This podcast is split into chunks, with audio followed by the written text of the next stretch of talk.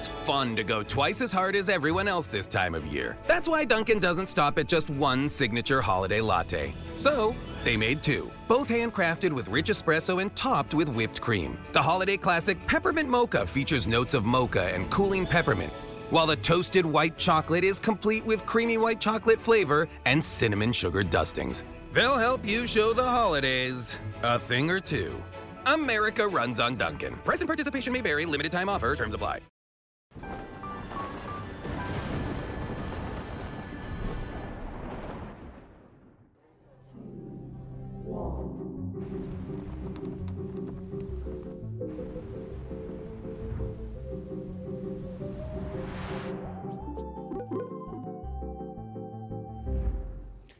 Salve, salve, amigos da ciência em todo mundo! Muito boa noite, muito bem-vindos a mais um Ciência Sem Fim, ao vivo, ao vivo. Hoje quem está aqui comigo é a Ned. Tudo bom, Ned? Tudo bom, Sérgio? Boa noite. Boa noite. Dá seu boa noite aí, como que você fala pra galera? Eu falo salve, salve. Olá, meus queridos humanos. Isso aí. Hoje estamos aqui porque vocês sabem que nós vamos fazer uma edição extra, né? Que a gente chama respondendo perguntas aí de vocês lá no Instagram.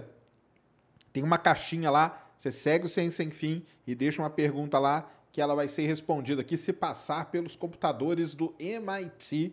Tem toda uma inteligência artificial aí para escolher uma pergunta maneiríssima, tá? Além disso, temos super chat acima de 20 também. Os nossos computadores estarão analisando para ver o que, que será lido. E Sparks 15 de 150 qual que é a diferença? Que o Sparks você aparece aqui nessa telona linda aqui, ó. E o então, Superchat eu só leio. Então, se você quer aparecer no Ciência Sem Fim, é Sparks, tá? Mas os superchats, a partir de 20, serão lidos. Isso aí. Então é isso. Hoje nós temos emblema. Joga na tela, Mulambo. Aí, ah, ó. Que legal. Extra, extra. Isso mesmo. E para resgatar esse emblema maravilhoso é o seguinte. Parece aquele. O traço de quem faz até a turma da Mônica, cara, né? Foi o Gil Galvão? Então, muito obrigado. Muito legal. E para resgatar é perguntas e respostas, é isso? Muito bom, então.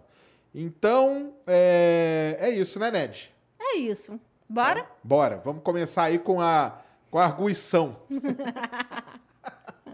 Vamos ver o que temos aí. Vai lá. Vamos. Solta. João pergunta: Sérgio, você acredita que os planos de Elon Musk de colonizar Marte antes de 2030 são possíveis? Então, cara, o negócio é o seguinte: você deve ter lido alguma coisa que a gente não leu, né? Porque colonizar Marte a partir é, é complicado, né? Ele quer ver se ele consegue mandar uma primeira tripulação em 2030. Para o pessoal entender, né? É bom sempre a gente fazer uma conta. Para Marte a gente só pode ir a cada dois anos. Então, 2022 vai ter a janela, esse ano, né? Que vai a, a navezinha da, da Agência Espacial Europeia. A próxima não vai ser em 2024, vai ser em 2025, porque na verdade são 26 meses, então vai cair em 2025. Então é o seguinte, ó, esse ano ele não vai. Esse ano ele não vai para Marte, porque setembro não, não vai ter se brincar, nem ter feito o teste. Até porque se ele fosse, já teria algo pronto. Claro. E para ir é a Starship que ainda não teve seu teste completo, né? E ela é só um protótipo Exatamente. Enquanto, né? Então, esse ano ele não vai. Vamos supor que tudo dá certo e ele vai em 2025. Então ele iria uma primeira vez. Se tudo der certo e não tiver problema nenhum e a nave pousar, não se espatifar, porque pousar em Marte é complicado, Aí ele tem mais uma janela que é em 2027 para ir. E aí ele mandaria mantimentos, alguma coisa assim, para então, numa terceira, em 2030, que bateria em 2030 essa, poderia mandar o ser humano. O problema é que ele faria um teste, mandaria coisa e mandaria o ser humano logo em seguida. Cara, ele não vai fazer isso, porque precisa de muito teste para mandar o ser humano para Marte, tá? Então, eu, eu, a minha aposta pessoal é que nós vamos pisar em Marte lá por 2050, algo do tipo. O que, que você acha, Ned? É, eu sou mais cética do que você, tá? A gente sabe, nesse ramo que a gente está de, de divulgação de astronomia, o pessoal xinga muita gente, para eles é um xingamento de ser cético. Eu, sinceramente, não sei se um dia a gente vai colonizar Marte. Não é algo. Ah, não. É. Não é algo que, tipo, que eu acredite que vai acontecer. Que os humanos possam ir, ir lá, até pode ser. Mas colonizar, me desculpe. Principalmente a gente fez a live lá Exatamente. do Elon Musk mostrando lá A cidadezinha e tudo, né? Tem até uma favelinha lá. Não, é, a Ned, a Ned lembrou bem, viu, galera? Um negócio, uma coisa é você ir. Uma coisa, primeiro, são para mim são três coisas. Uma coisa é você ir, uma coisa é você colocar uma base fixa, que já é complicado pra caramba, nem na Lua tem, né? Exatamente. E outra coisa é colonizar. Colonizar é você ter lá uma sempre gente morando em Marte, vivendo, consumindo recursos e tudo. Realmente, colonizar, eu acho que nós nunca vamos. Se brincar, acho que nem a Lua, viu? Acho que a Lua nós vamos ficar ali como uma como um base só. Agora, não colonizar. É, na Lua até pode ser com a questão da estação, de uma estação espacial orbitando a Lua, até acredito que dê, apesar de eu ainda achar meio complicado isso, porque a gente vê o que acontece na Estação Espacial Internacional. Exatamente. Os astronautas vão, ficam cerca de seis meses, já voltam muito ruins. Voltam Aí- baleado, é isso é, mesmo. aí você vai para a Lua, que é muito mais distante, entendeu? Com certeza não vai ir para a Lua para ficar tipo um mês, porque é um gasto enorme e tipo experimentos que poderia fazer lá fa- faria numa estação espacial orbitando a Terra. Entendeu? Exatamente. Então tem todas essas questões. E tipo, não é que tipo assim, ah, você não quer. Não é isso. A gente está vendo o lado que realmente pode ser ou não. Exatamente. Colonizar é um negócio muito complicado, viu? Aí tem a pergunta do Leonardo. É, criar uma atmosfera em Marte acho muito difícil, tendo em vista o tamanho. Como seria uma colonização? Exatamente. Esse aí é um grande problema. Agora sim, criar uma atmosfera, criar uma atmosfera em Marte, teoricamente, cara, nem é tão difícil assim, tá? O próprio Elon Musk tem várias ideias. Aliás, existem várias ideias. O problema de Marte é que ele não tem campo magnético. Então a primeira coisa que você teria que criar em Marte seria um campo magnético artificial. E existem planos aí de colocar ímãs gigantes e tudo e criar isso. Uma vez que você criou o campo magnético, aí não é tão difícil, não. Você estoura umas bombas ali em Marte, levanta aquele, aquele gás todo ali, o gás que está preso no, na, na- nas, na- nas, nas rochas marcianas, você libera ele, e aí você, com o campo magnético, ele não é levado pelo vento solar e você consegue, no decorrer de, de centenas de anos, criar uma atmosfera. Mas ele não vai fazer isso, cara. É um negócio que é totalmente fora da realidade. De vez em quando aparece isso. Por que isso aí? Ele está perguntando que eu acho que ele está querendo saber de outra coisa que vai além de colonizar. Então a gente tem, ó, ir lá e pousar, a gente tem que colo- colocar base, tem que colonizar e tem a última coisa de todos que é o tal do terraformar. Esse lance de criar um campo magnético seria mais nessa linha de terraformar Marte, tá?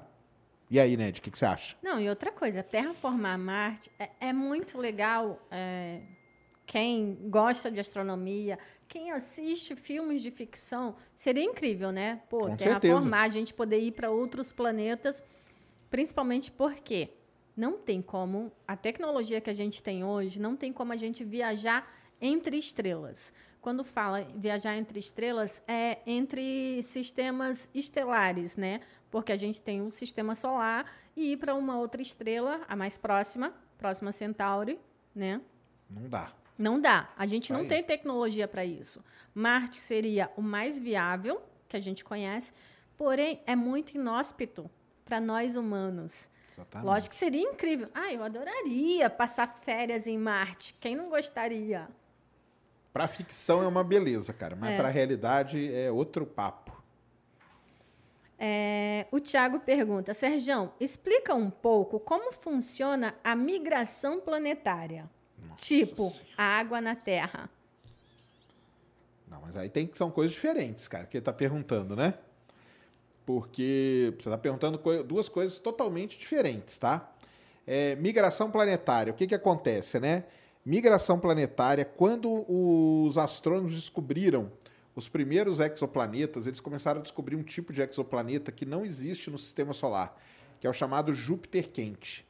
Então, começou a, a partir daí bolar uma teoria de que os planetas eles podem nascer num lugar e à medida que o sistema solar ali, o sistema estelar, ele vai evoluindo, esse planeta pode ir migrando para determinadas posições. Isso aconteceu no sistema solar? A gente não sabe, tá? Então existem aí evidências de que pode ter acontecido e muitas evidências de que não aconteceu. Isso é uma coisa, migração planetária é uma coisa. Agora, a água, né, que ele perguntou, como que a água chegou na Terra? Isso aí é uma outra coisa que a gente não sabe ainda. Existem ideias de como a água pode ter chegado na Terra. Uma delas aí agora mais recente é com cometas mesmo, tá? Cometas podem ter levado Acho água para a a Lua. mais recente e a mais aceita, né? É. Porque a gente sabe que cometas é, são desculpem falar para vocês, é bonito da gente ver, mas são bolas de gelo. Bolas de sujas. gelo, é isso, bolas de gelo sujo. Então, pode ter sido cometa, pode ter sido asteroide. Então, os asteroides aí que foram visitados, eles guardam alguma coisa parecida com a Terra. E existe, por exemplo, saiu há pouco tempo, só para vocês saberem, que o vento solar seria também uma das fontes de água na Terra. Então, assim, uma das grandes questões hoje que a gente tem é como a água veio parar aqui na Terra. A gente não sabe ao certo, tá? Não sabe ao certo. O cometa, ele é uma boa, mas quando a sonda Rosetta visitou o cometa, ela viu que o cometa tinha uma água meio diferente da da Terra. Pode, pode ter contribuído por uma parte? Pode. Asteroide já tem um- um- uma água mais parecida com a da Terra, então poderia ser asteroide. Tem o vento solar, então tem várias outras ideias aí, hipóteses de como a água veio parar aqui. Quem sabe um dia a gente encontra essa resposta. Por isso que é importante estudar cometa, asteroide e tudo isso. É, o Tino Tonico pergunta: acha que viver da ciência barra pesquisa no Brasil vai ser mais viável em um futuro próximo? Boa pergunta. Pô, tô até rio para falar de boa pergunta. Não, boa pergunta mesmo, cara. Cara, isso aí é um negócio muito complicado. Assim, eu, sinceramente, acho que não, cara. Entendeu? Sinceramente, eu acho que não. Gostaria que sim, mas infelizmente, né? Eu acho que não, porque não tá na cultura. Eu sei, a galera briga, até o Iberê briga comigo e tal. Até a NED briga comigo quando eu falo isso, que o Brasil não gosta de ciência e tal, que é uma coisa institucional, né? Então, é, tem muitos interesses acima e que vêm antes do, do pessoal injetar dinheiro na ciência. É uma pena, mas to- tomara também, quando acabar essa pandemia, se é que ela vai acabar algum dia direitinho e tal, que a ciência saia um pouco fortalecida e o pessoal tenha uma ideia, falar, ó, seria bom a gente investir um pouquinho mais. Mas eu, particularmente, acho que não, viu, cara? O que, que você mas, acha, Nete? Mas é aquela questão. O achar que não, não é que as pessoas elas acabam colocando para aquele lado tipo assim, ah, você é muito é, do contra, pessimista e tudo mais. Mas a questão é de você ver a realidade.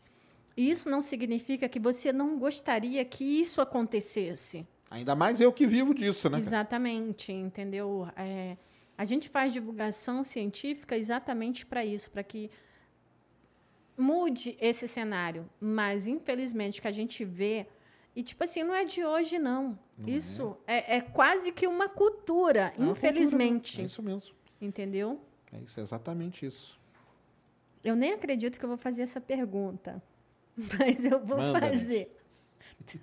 Tô até preocupado agora. Tu vai rir muito Ah. antes de responder, acredito eu, pelo que eu te conheço. A Ilha dos Cortes pergunta: Qual o clube poliesportivo brasileiro da cidade de São Paulo, fundado em 1914, que não tem mundial? Opa, esse aí nem o James Webb achou, viu? E nem vai achar. Nem vai achar. Tentou. Sabia, vocês sabiam que o James Webb tentou, né? Achar o Mundial do Palmeiras para calibrar os espelhos, mas não deu certo, viu, galera? Então, é isso aí mesmo. Boa, Ilha dos Cortes. É, Tiago Fauzi. É, assistiu o filme Perdido em Marte? Gostaria de saber se é possível plantar no solo de Marte igual o filme. Muito boa pergunta, cara. Isso aí é um negócio muito legal, né? Para quem nunca viu o filme, assista lá. O Watney, que era um botânico, ele isso aí que fez com que ele soubesse ali como viver por bons dias ali em Marte. Então, qual que é o negócio? Né? Aqui na Terra, a gente tem alguns laboratórios onde o pessoal tenta fazer isso, tá? Eles pegam uma... uma eles fazem uma mistureba ali, como se fosse imitando o solo marciano. E colocam coisas ali para crescer, para ver se vai dar certo. Lógico que tem que ter um pouco de adubo, um pouco de, de água e coisa assim. E funciona, tá? Existem laboratórios que mostraram que sim, algumas coisas crescem no solo marciano, mas preste atenção, tem que ser num ambiente controlado, tem que ser numa tipo numa estufa, onde você vai colocar adubo, onde você vai colocar água e ter uma temperatura controlada também. Qualquer coisa que você plantar em Marte hoje, vamos supor que você está, até você aí que viu o filme, quando estoura lá o, o habitat que ele está morando, o que, que acontece com toda a batata dele? Congela tudo imediatamente. É como se estivesse dando uma geada imediata em cima da plantação dele. Então, é, é possível, só que tem que ser num ambiente controlado, tá? Aí ele faz outra pergunta. Sérgio, manda um top 3 planetários no Brasil que todo mundo deveria conhecer.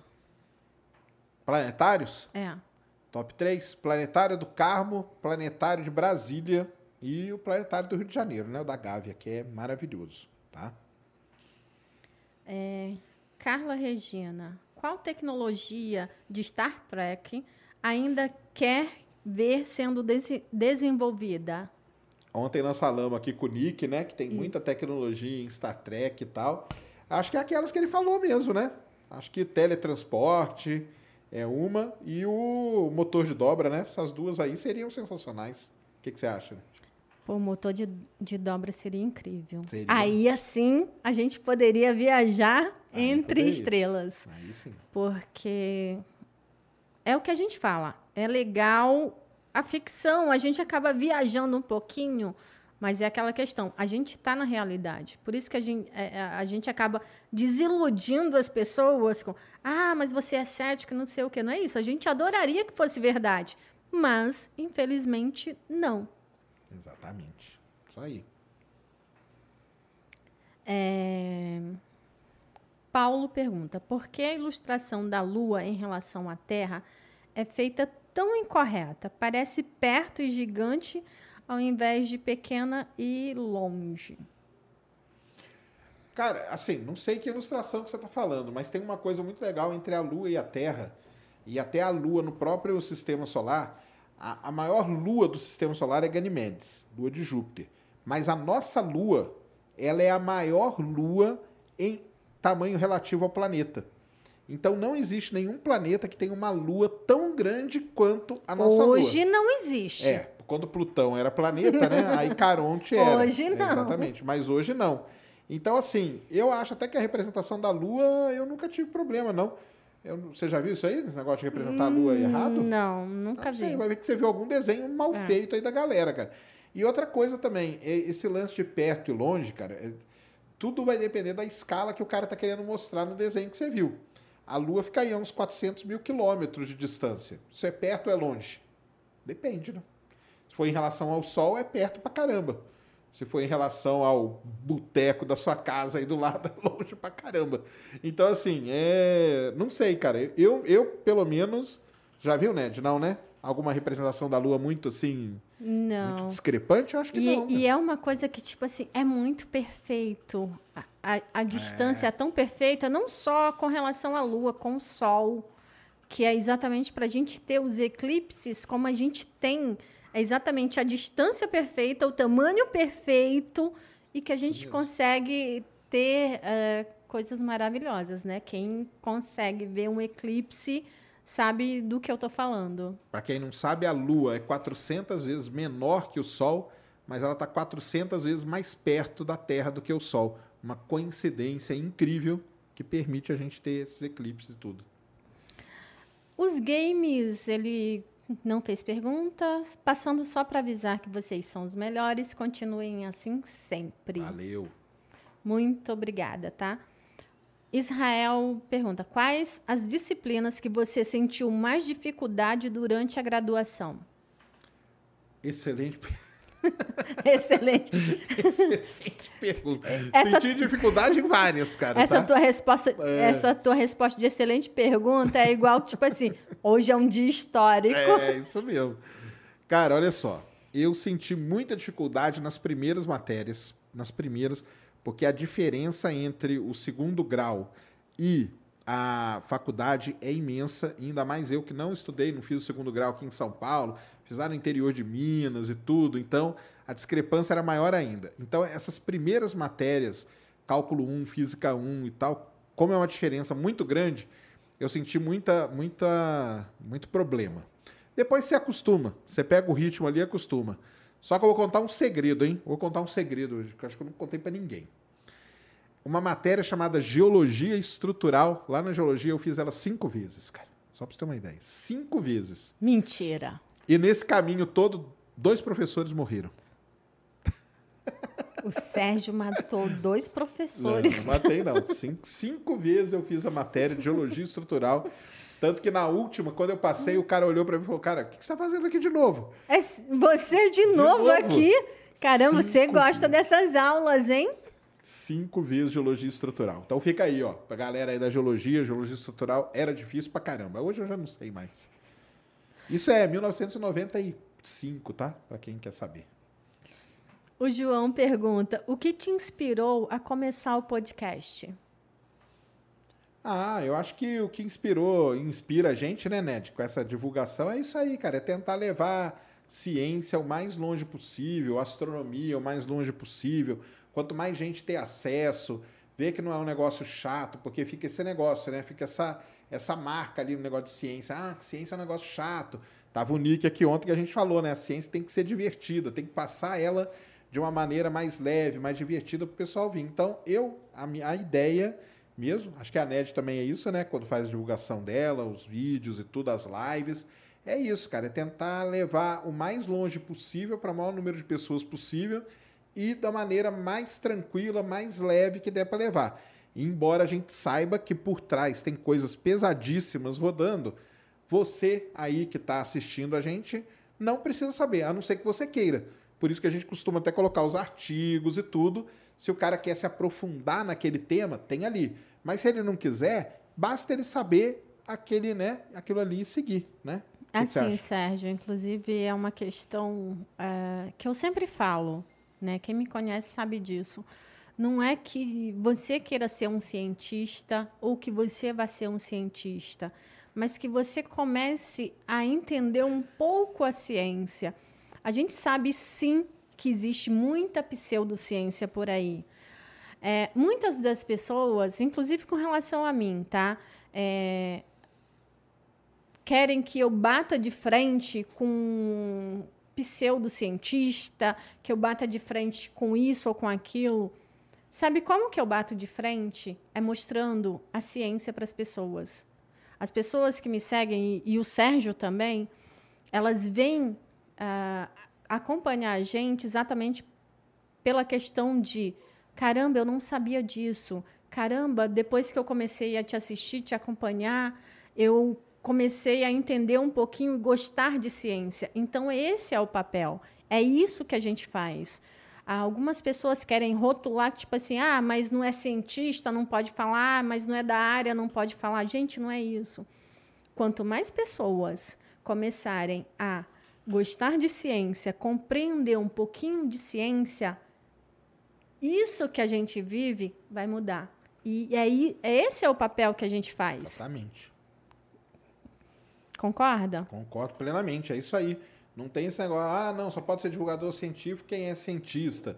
Ou só pode ser divulgador científico quem é da área. Mas, aliás, é muito pelo contrário para mim, entendeu? Quanto menos for, melhor até, entendeu? Porque tem uma outra visão. O cientista, a visão do cientista a gente já sabe. É aquela visão dele ali. O legal é dar uma outra visão para aquilo. Como que uma pessoa que não é cientista, como que ela está recebendo aquela informação. Então isso é legal pra caramba. E aí, à medida que você recebe aquela informação, você passar ela para frente. Isso aí que eu acho que é demais. Não, e dá muito orgulho, né? Quando a gente recebe aquelas mensagens, tipo assim, caramba, você mudou a, a minha maneira de pensar. Você, depois que eu comecei a acompanhar vocês, eu comecei a estudar mais. Eu, eu procurei mais. É isso que motiva a gente. Isso mesmo. Entendeu? E é isso que as pessoas não entendem. É... Tiago Fauzi, de novo. Serjão, quais equipamentos básicos seria necessário para fazer um belo observatório amador? Caramba, cara. É. Aí é uma, uma, uma pergunta bem. E ainda mais no Brasil, né? Cara, então, um observatório amador, né? Você. Primeiro, já vou até deixar aqui, ó. Sigam aí o Marcos Calil, tá? Que é um astrônomo. Nós vamos até ver se a gente traz ele aqui.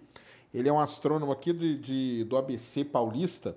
E ele fez uma, uma série de vídeos no canal dele onde ele mostra como que ele construiu um observatório amador. Então fica a dica aí para vocês irem lá, quem tiver interessado. Um observatório amador, o que, que você vai precisar ter? Você vai ter que ter um telescópio. Ah, o Compase também, né? Compase também tem. É, o Rafael Compase do Compass. Astrofotos. Compass. Astrofotos, né? Que é o canal dele. Isso. Ele também mostra lá essas coisas. Então, o que, que você tem que ter Não, num... e sabe uma história legal do, do Rafael? É que, tipo assim, ele começou a fazer astrofotografia assistindo Rapina. Sim. Entendeu? É uma isso que é legal na questão da divulgação, porque tipo, Rapena não não tem formação na área de é, astronomia e nada, mas ele fez um vídeo falando de astrofotografia, mostrando o telescópio, e isso acabou incentivando. E é, gente, é isso que é importante. É o que eu falo sempre. Olhe para o céu. E isso incentiva muito. Isso aí. Então, para o observatório amador, você vai ter que ter um telescópio razoável, né? Que infelizmente no Brasil não é tão barato. Você tem que ter uma montagem, que é o famoso tripé, onde você coloca o, o telescópio em cima. Na astronomia a gente chama isso de montagem. Então ela vai ter que ser um negócio fixo, parrudo e tal. Esse telescópio é muito bom que ele tenha, tá? Um, um telescópio que tenha um sistema de um motor que siga, né, o movimento de rotação da Terra para você poder observar por muito tempo. Que ele tenha também um sistema que a gente chama de go-to, que você pega um controle assim, ó, e você bate Lua e o telescópio vai sozinho para a Lua. E tem outras coisas, tem que ter uma luzinha vermelha também, que é bom para ela não, não atrapalhar. Tem que ter uma coisa muito boa e que muita gente esquece. Você coloca uma cinta em volta do telescópio, um- um- uma resistência e liga ela na tomada. Aquilo ali impede que forme sereno, por exemplo, na lente, no espelho. Isso aí é muito bom também para você ter. É, tem que ter um, algum lugar, né? Já que é um observatório amador. Então, ou uma cúpula, ou aquele negócio rollout que a gente chama, que é aquele telhado que, que rola assim. Então, você, é- isso aí é legal de ter também. E com isso aí você começa, cara. Então, ó, para você aí que está interessado em construir um observatório amador, Marcos Calil, Rafael Compasse, Paulo, grande Paulo Cacela. Paulo Cacela faz várias lives que ele mostra o observatório dele. Do, do Paulo é amador num nível já, já top, mas é um observatório amador também. Então. Cristóvão Jacques. Cristóvão já. É, mas aí o Cristóvão já é profissa, né? É, não é amador, né? mas é Não, amador, mas é, né? mas é, é Mas é amador, amador. Mas é já. É aquele negócio. Você Exato. começa amador com pequenininho e você vai. Tô falando pelo que a gente. to- todas essas pessoas que o Sérgio comentou, assim, a gente tem uma amizade com eles, Sim. né? Então a gente vê que eles começaram exatamente pequenininhos, entendeu? Com às vezes até um, um setentinha, É. como o Sérgio costuma falar, tá? Setentinha é um telescópio de 70 milímetros numa praça ou no seu condomínio mostrando a lua para as crianças.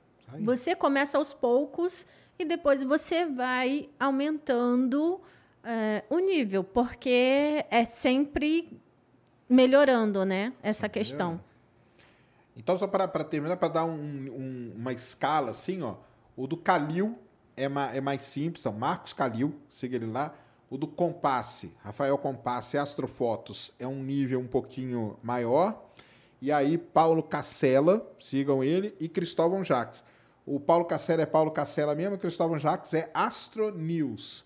Então, esses aí você vai ter vários níveis de observatório amador para você se inspirar. É, o Ronaldo pergunta: dá para saber de qual nuvem ou aglomerado nasceu o Sol ou se estamos na nuvem?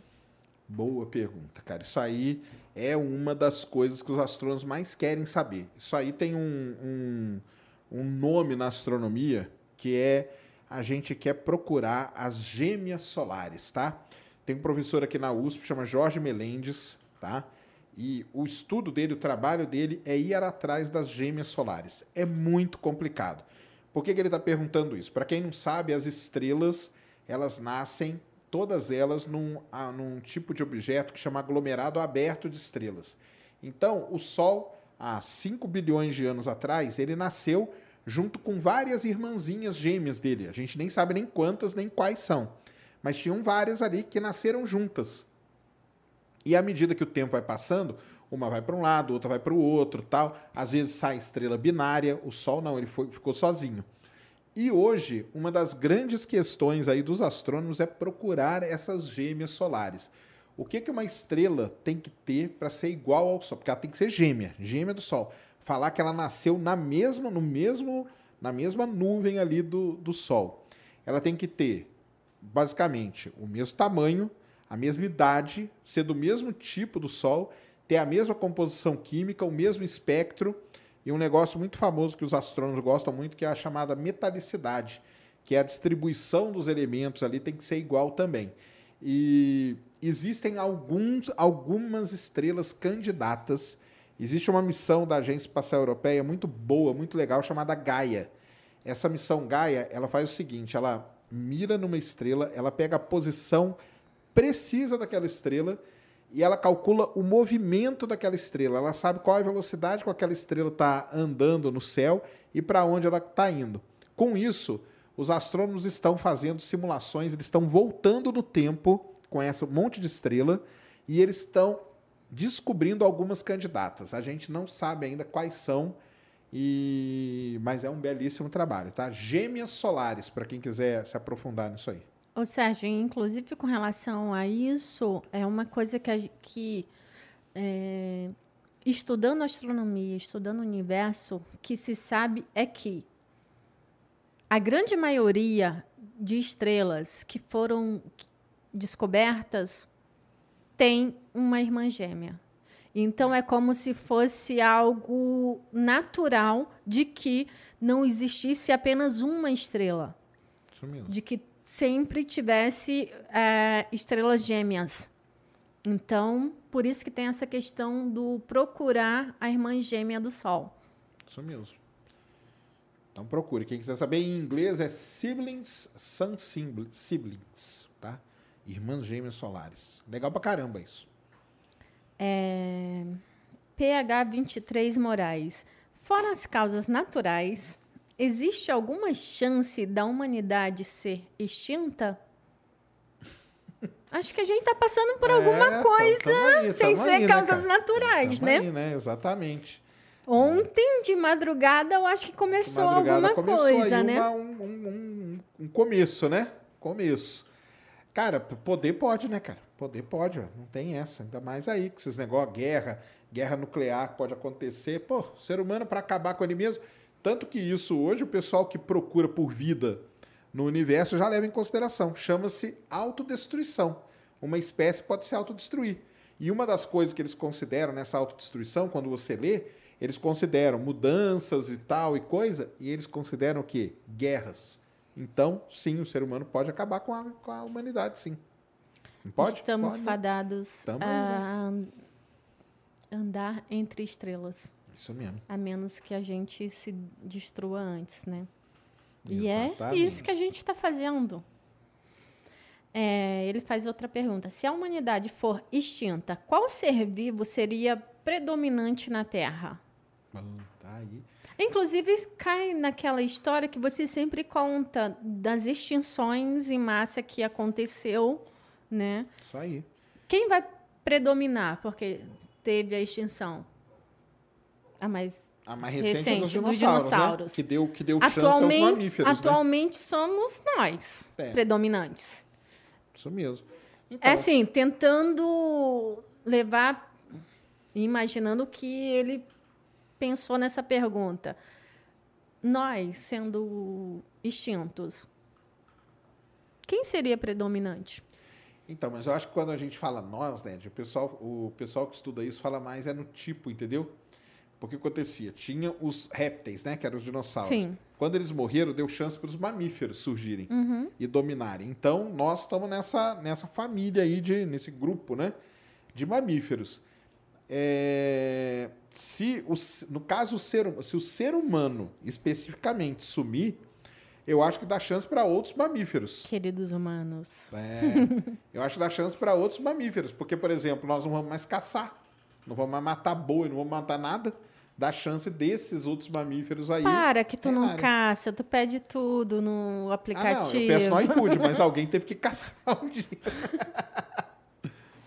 Aí imagina, ia acabar o iFood, ia acabar tudo, cara. É, ia ser complicado. Eu falei aplicativo. Você que tá, É tá dando verdade, é nome verdade. aos bois. Literalmente, né? Isso mesmo. É, Leartes 2014.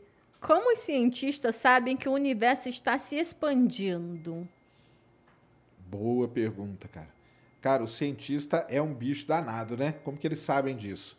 É, os cientistas, cara, eles vão atrás de um negócio que a gente chama evidências. Um cientista, cara, é igualzinho um policial, tá? Que investiga um crime.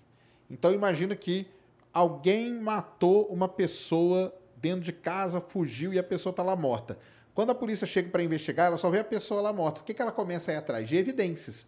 Então ela procura por impressão digital, ver se alguém arrombou a porta, ver se alguém roubou alguma coisa e tal. O cientista é exatamente a mesma coisa. O que, que aconteceu? Num determinado momento aí da história, com o nosso queridíssimo Edwin Hubble, eles notaram que as galáxias, quando você olhava para uma galáxia, o espectro dela, que é as, que é as ondinhas ali, as marquinhas que ela deixa, né, a, a luz nos, nos componentes químicos e tudo, ela tinha um desvio que a gente chama, tá? Ela não estava no lugar certo, ela estava desviada para o vermelho, daí que surgiu o termo redshift, que é do efeito Doppler, ela estava desviadinha. Quando você mediu aquilo, aquilo ali deu uma medida de que aquela galáxia, ela estava se afastando da gente. Isso é a primeira coisa. Aí eles pensaram assim, caramba, se essas galáxias estão se afastando da gente, se a gente voltar o tempo, elas vão todas para um determinado lugar. E a partir dali começou todo esse negócio de expansão. Então, como que eles descobriram que o universo estava expandindo? Principalmente por conta disso. Eles começaram a analisar as galáxias e eles viram a galáxia muito distante e eles viram que as galáxias tinham um desvio. A luz dela desviava para o vermelho. E quando eles faziam a conta, porque aquilo ali é frequência, comprimento de onda e tal, dá para você fazer conta, e com aquela conta você conseguia descobrir que aquela galáxia estava andando no universo a uma determinada velocidade, ou seja, estava se afastando da gente, portanto se expandindo. Então foi assim que eles descobriram, tá? O Vinícius pergunta, explique. Pergunta não, ele está pedindo uma explicação. Explique a teoria da relatividade. Ah, não. Cara, aí. para explicar a teoria da relatividade, cara, vou, tem que ser uns 10 programas, né? Temos que trazer alguém aqui, trazer um físico aqui. Vamos fazer um programa só É, da vamos teoria. fazer um teoria, só um pro- programa da teoria da relatividade. Cara, é, a teoria da relatividade, cara, é, um, é uma maneira que o Einstein é, teve, né, de, de resolvendo ali as equações e, e buscando explicações para coisa. O que, o que incomodou o Einstein na primeira, primeiramente, assim, foi o seguinte: esse negócio que a gravidade é simplesmente uma força que, né, que aparece e tal. Isso aí ele não ficou muito convencido. Então ele foi atrás de uma explicação diferente para a gravidade.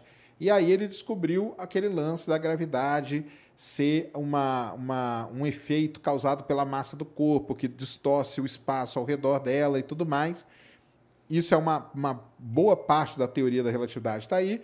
E outra parte da teoria da relatividade, que a relatividade tem duas, né? A geral e a restrita. Uma outra dela está muito ligada à questão de movimentos, velocidades e tudo mais. Só que é um tema muito complicado e tanto que diz que pouquíssimas pessoas mesmo entendem de teoria da relatividade. De trazer o Paulo Castella. O Paulo Castella manja de teoria da relatividade. Vai trazer ele que ele vai. No curso do Space Today não explica isso? Não explica, não tem teoria da relatividade lá. Então, bora fazer um módulo Vamos fazer um módulo explicando. de relatividade, isso aí. É, Odilon. É, possibilidade de petróleo em outros planetas? Cara, petróleo. Então vamos lá. Qual que é a premissa básica do petróleo? Petróleo é matéria orgânica em decomposição, ou seja, vida em decomposição. Na verdade, a maior parte do petróleo é fitoplâncton, plâncton e tudo mais. Se tiver petróleo em um outro planeta, quer dizer o quê? Que teve vida em outro planeta. Então, assim, para te falar bem a verdade, cara, é muito baixa essa probabilidade. Muito baixa mesmo, tá? Então, por conta disso, né? Por causa da origem do petróleo. O petróleo tem origem orgânica, origem na vida, vida em decomposição. O Ítalo, ele pergunta, eu vou modificar a pergunta dele, tá? Vou modificar. Quando vai ter o pod com o nosso amigo que todos odeiam, Cardoso? Aí, ó. Cadê o Cardoso? Tem que mandar aí, manda Vamos mandar uma mensagem pro Cardoso. Todo mundo está pedindo Cardoso. Já, já, já mandei mensagem pro Cardoso. É, tipo assim, sei que tem muitas pessoas que odeiam o Cardoso, mas assim, ele já falou que vai ver no Ciência, tá? A gente vai combinar e sim, vamos ter o Cardoso aqui no Ciência. Grande Cardoso. Odeio nada. Cardoso é gente boa pra caramba. Ah, exatamente. As pessoas que, odeiam, que odeiam o Cardoso te odeiam e me odeiam. Então, é pronto, acabou. Vinícius, como é o curso de geofísica e o que essa ciência estuda? Boa pergunta, hein, cara? Aliás, aliás, é uma honra até falar de geofísica, viu? É, curso de geofísica, cara. É um curso que você aprende muita parte de física. Você faz basicamente o curso de física até um certo ponto e mistura com uma parte da geologia. Então, até brinquei. Brinquei não, né? Falei sério, que eu tomei pau cinco vezes geologia estrutural, que é uma matéria da geologia. E você faz a parte física, física 1, física 2, física 3. Eu fiz até física 4, cálculo 4 e tudo mais.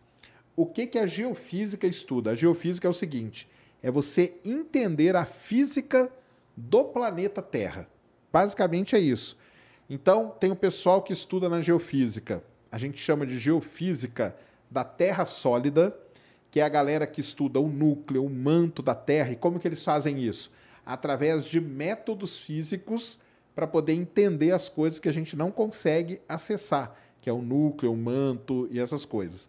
Tem o pessoal que estuda a parte de geofísica para procurar água, para procurar metais preciosos e tudo, como? Aplicando métodos físicos para isso. Porque a água muda a característica da rocha, então a gente consegue ver.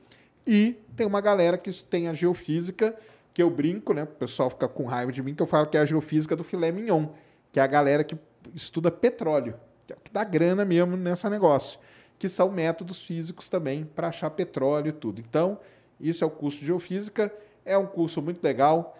É... Recomendo a todo mundo que gostar fazer. Você gosta de ir para o campo, faz muita viagem de campo, você vai conhecer várias coisas e vale muito a pena. É, Raimundo pergunta: uma missão tripulada para Marte consegue ir e voltar na mesma janela? Abraços.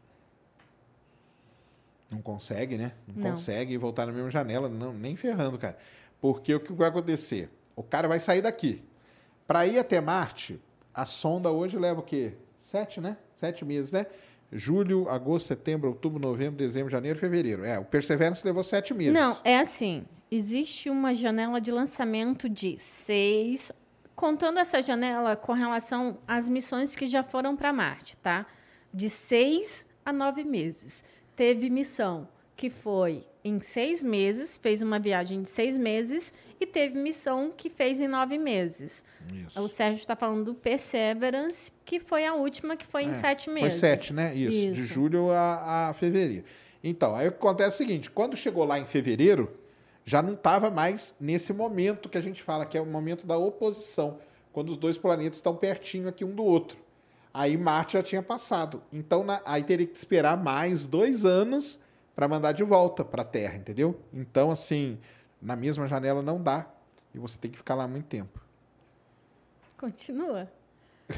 que eu tô voltando aqui. Ah, tá. Então, assim, esse, na verdade, cara, é até um dos Achei. problemas da gente ir para Marte, né? Porque o problema não é só ir, é ir e um dia voltar. E para você ficar dois anos lá em Marte, você vai ter que ter o quê? água, oxigênio, suprimentos, né? E então é bem complicado. É, Juliano Tomás. Quando a nossa galáxia se fundir com a Andrômeda, os buracos negros também se fundem.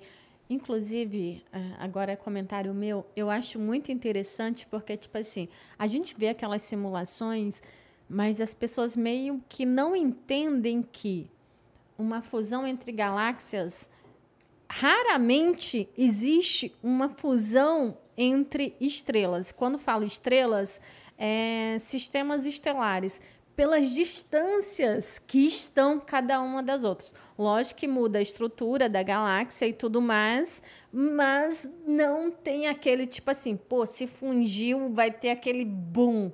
Exatamente. As estrelas raramente elas se chocam, né? Quando tem uma fusão de galáxias. É legal pra caramba. Agora, buraco negro, cara, a gente não sabe. O que os estudos mostram aí é que pode ser que sim, tá? Só que é um negócio que é, o cálculo que eles fazem é que Andrômeda e a Via Láctea deve, deve se fundir daqui uns 5 bilhões de anos. E os buracos negros levariam mais alguns bilhões para se fundirem, tá? Agora, existem. Isso aí era uma dúvida que os astrônomos tinham até que eles começaram a observar determinadas situações aonde você vê duas galáxias com buracos negros, duas galáxias fundidas com dois buracos negros, um bem pertinho do outro. Então, provavelmente pode ser que sim, tá? Não, e isso é, depois exatamente é porque quando a gente coloca é, essa questão em postagens, em, um, em uma matéria, no, em site, as pessoas, caramba, vai se fundir a 5 bilhões. Mas é algo que, tipo assim, demora muito tempo para acontecer. Isso. O processo demora. Demora, entendeu? Tipo assim, começa a se fundir e, tipo assim, e não se preocupe, que a gente não vai ver. Não estaremos aqui. não estaremos aqui. Mas, que vai ser, mas tem umas imagens muito legais que mostram como seria o céu, né? É. É legal pra caramba. A Bimael pergunta: quando você vem aqui no INPE? Aí, ó. Quando, Ned? Estamos trabalhando para isso. Vamos no INPE e vamos fazer um Ciência Sem Fim no INPE. Se você é do INPE, cobre, tá? o pessoal do INPE, porque a gente está atrás e a gente vai fazer um Ciência Sem Fim no INPE. Isso aí, nós vamos montar a estrutura lá e ficar entrevistando, fazendo um rodízio com grandes cientistas brasileiros aí para você conhecer eles, que esse que é o objetivo. É exatamente é essa a intenção, é exatamente que as pessoas conheçam a ciência do Brasil, Isso. os cientistas brasileiros e o que acontece no INPE. Porque é muito fácil chegar, tipo, numa rede social, ah, mas, ah, mas o que, que vocês estão falando do INPE? Para as pessoas conhecerem o que acontece no INPE. Exatamente. Isso mesmo. É, é, fala sobre a teoria de Einstein e a relação com a possível existência de buracos negros. A possível? Não, eu acho que ele está querendo dizer assim, não, o, Einstein foi o primeiro, um dos primeiros, né? Nem ele acreditava, né? Nem ele acreditava que poderia existir. O que acontece com, com a, assim, uma coisa, né, da, da teoria da relatividade, que, que, o pessoal tem que entender também, é o seguinte, tá? A teoria da, da relatividade não foi um negócio que surgiu do dia para a noite, tá? Não foi assim, ah, bom, criei aquilo ali. Era um negócio que já vinha sendo desenvolvido, já vinha, sendo vinha se desenvolvendo e muitos pesquisadores, muitos historiadores falam o seguinte, que se não fosse o Einstein, seria uma outra pessoa, seria um Schwarzschild da vida, um desses caras aí, porque estavam todos ali mais ou menos quase chegando. Quando Einstein desenvolve a teoria da relatividade, começa a calcular essas coisas todas, ele descobre que num determinado momento pode ter uma estrela com uma determinada massa que ela pode desaparecer e esse desaparecimento dela criaria algum negócio ali que ele nunca chamou de buraco negro, né? Isso aí é bom da gente falar. Não. Ele chamava de estrela negra, tá? Que era uma estrela não, que não emitiria luz. Sérgio, eu acho que uma coisa legal de se falar também é a questão do porquê buraco negro. Porque existe ainda o misticismo. Porque, assim, a gente fala para as pessoas do ciência, é, que estão começando a se interessar por ciência agora. Quando se fala de buraco negro, não estamos falando que, que existe um buraco que é negro. Entendeu? que aí é que cai na mesma questão da matéria escura e energia escura, que não necessariamente é escura, negro e tipo Exatamente. isso. Exatamente. Mas é isso mesmo. Não tem, não tem um buraco ali no universo, entendeu? E o que o Einstein viu era isso, entendeu? Que teria uma, uma estrela com uma determinada massa, que quando ela morresse, o campo gravitacional dela ia ser tão intenso que a luz não ia conseguir escapar. Se a luz não escapa, a gente não vê. Então ele deu o nome de estrela negra. Buraco negro foi um termo que foi surgir muitas décadas depois e tal, que o pessoal apelidou isso de buraco negro, que é uma região do espaço ali, não é um buraco aonde a força gravitacional é muito grande, resultado da morte de uma estrela muito grande. Tá? Então, é isso que relaciona o Einstein com o buraco negro. Agora, possível não, né? Porque a gente já tem até foto né, dele aí. Então... Exatamente. Vou mudar novamente, tá? A pergunta. Fernando Mules. Agora é eu e você. No final eu falo o que é, é certo. E aí, Sérgio? Palmeiras tem mundial? Essa é a pergunta. Aí ele fala, kkkk. Vai, Mengão, né, Mules? Isso. Mas o que ele falou foi, vai, Corinthians. Ah, lógico, é isso aí. Não tem, né, cara? Não tem. O pessoal tenta, né? Cria essa, essa falácia aí e não tem nada a ver, cara. Tá? Não tem. Nunca terá. Nunca serão. Jamais serão. o pessoal gosta, né? Pior não é nem isso. No dia que eles forem. Não vão ser, não tem esse, esse risco. Não... Passamos apertado. não, não, vou, não vou negar. Fala que tu não sofreu. Não, não vou negar que teve um momento ali que eu fiquei tu até so... em dúvida. Tu já estava sofrendo claro. até antes. acho que eu sofri mais que quando o Corinthians estava na final. Falei, vai acabar o meme, vai acabar a piada. O que, que eu vou fazer? Meu Deus, ainda bem que não. O, o Pablo pergunta: a idade das trevas pode ser o além do horizonte de uma esfera universal? Nossa senhora, cara. Eu não entendi absolutamente nada, né? Se vira, contigo. Não. Como que é? Vai, lê de novo. Lê, lê devagar. Igual aqueles programas de, de auditório. Pode ler de novo?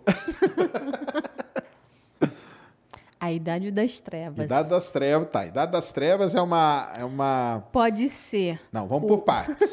Idade das Trevas, que ele está falando, é uma, um momento do universo que você não tinha estrela, que você não tinha nada, então você não tinha luz. Os astrônomos dão um nome para isso, Idade das Trevas. Bem, Idade das Trevas. Pode ser o além do horizonte de uma esfera universal? Aí, além do horizonte de uma esfera universal. Que horizonte? Então, e qual esfera universal? Assim, sinceramente, cara, vai me desculpar, eu não entendi. Se ele falasse um plano universal. É, não, é complicado. Tá, será que ele está falando do, da, da, teoria lá que o universo está dentro de um buraco negro? E aí só pode é. estar além do horizonte? Pode ser. Pode ser. Aí pode ser, entendeu? Entendeu? É. é. é... Renan é, Sacani, fala sobre as quatro forças fundamentais e a tentativa para unificá-las. Falamos aqui, né? Com o Caião, nós falamos disso aí, né? Da força da força da gravidade, da, da força fraca, da forte, né? E tudo. E na verdade é aquilo até que ele explicou aqui, né?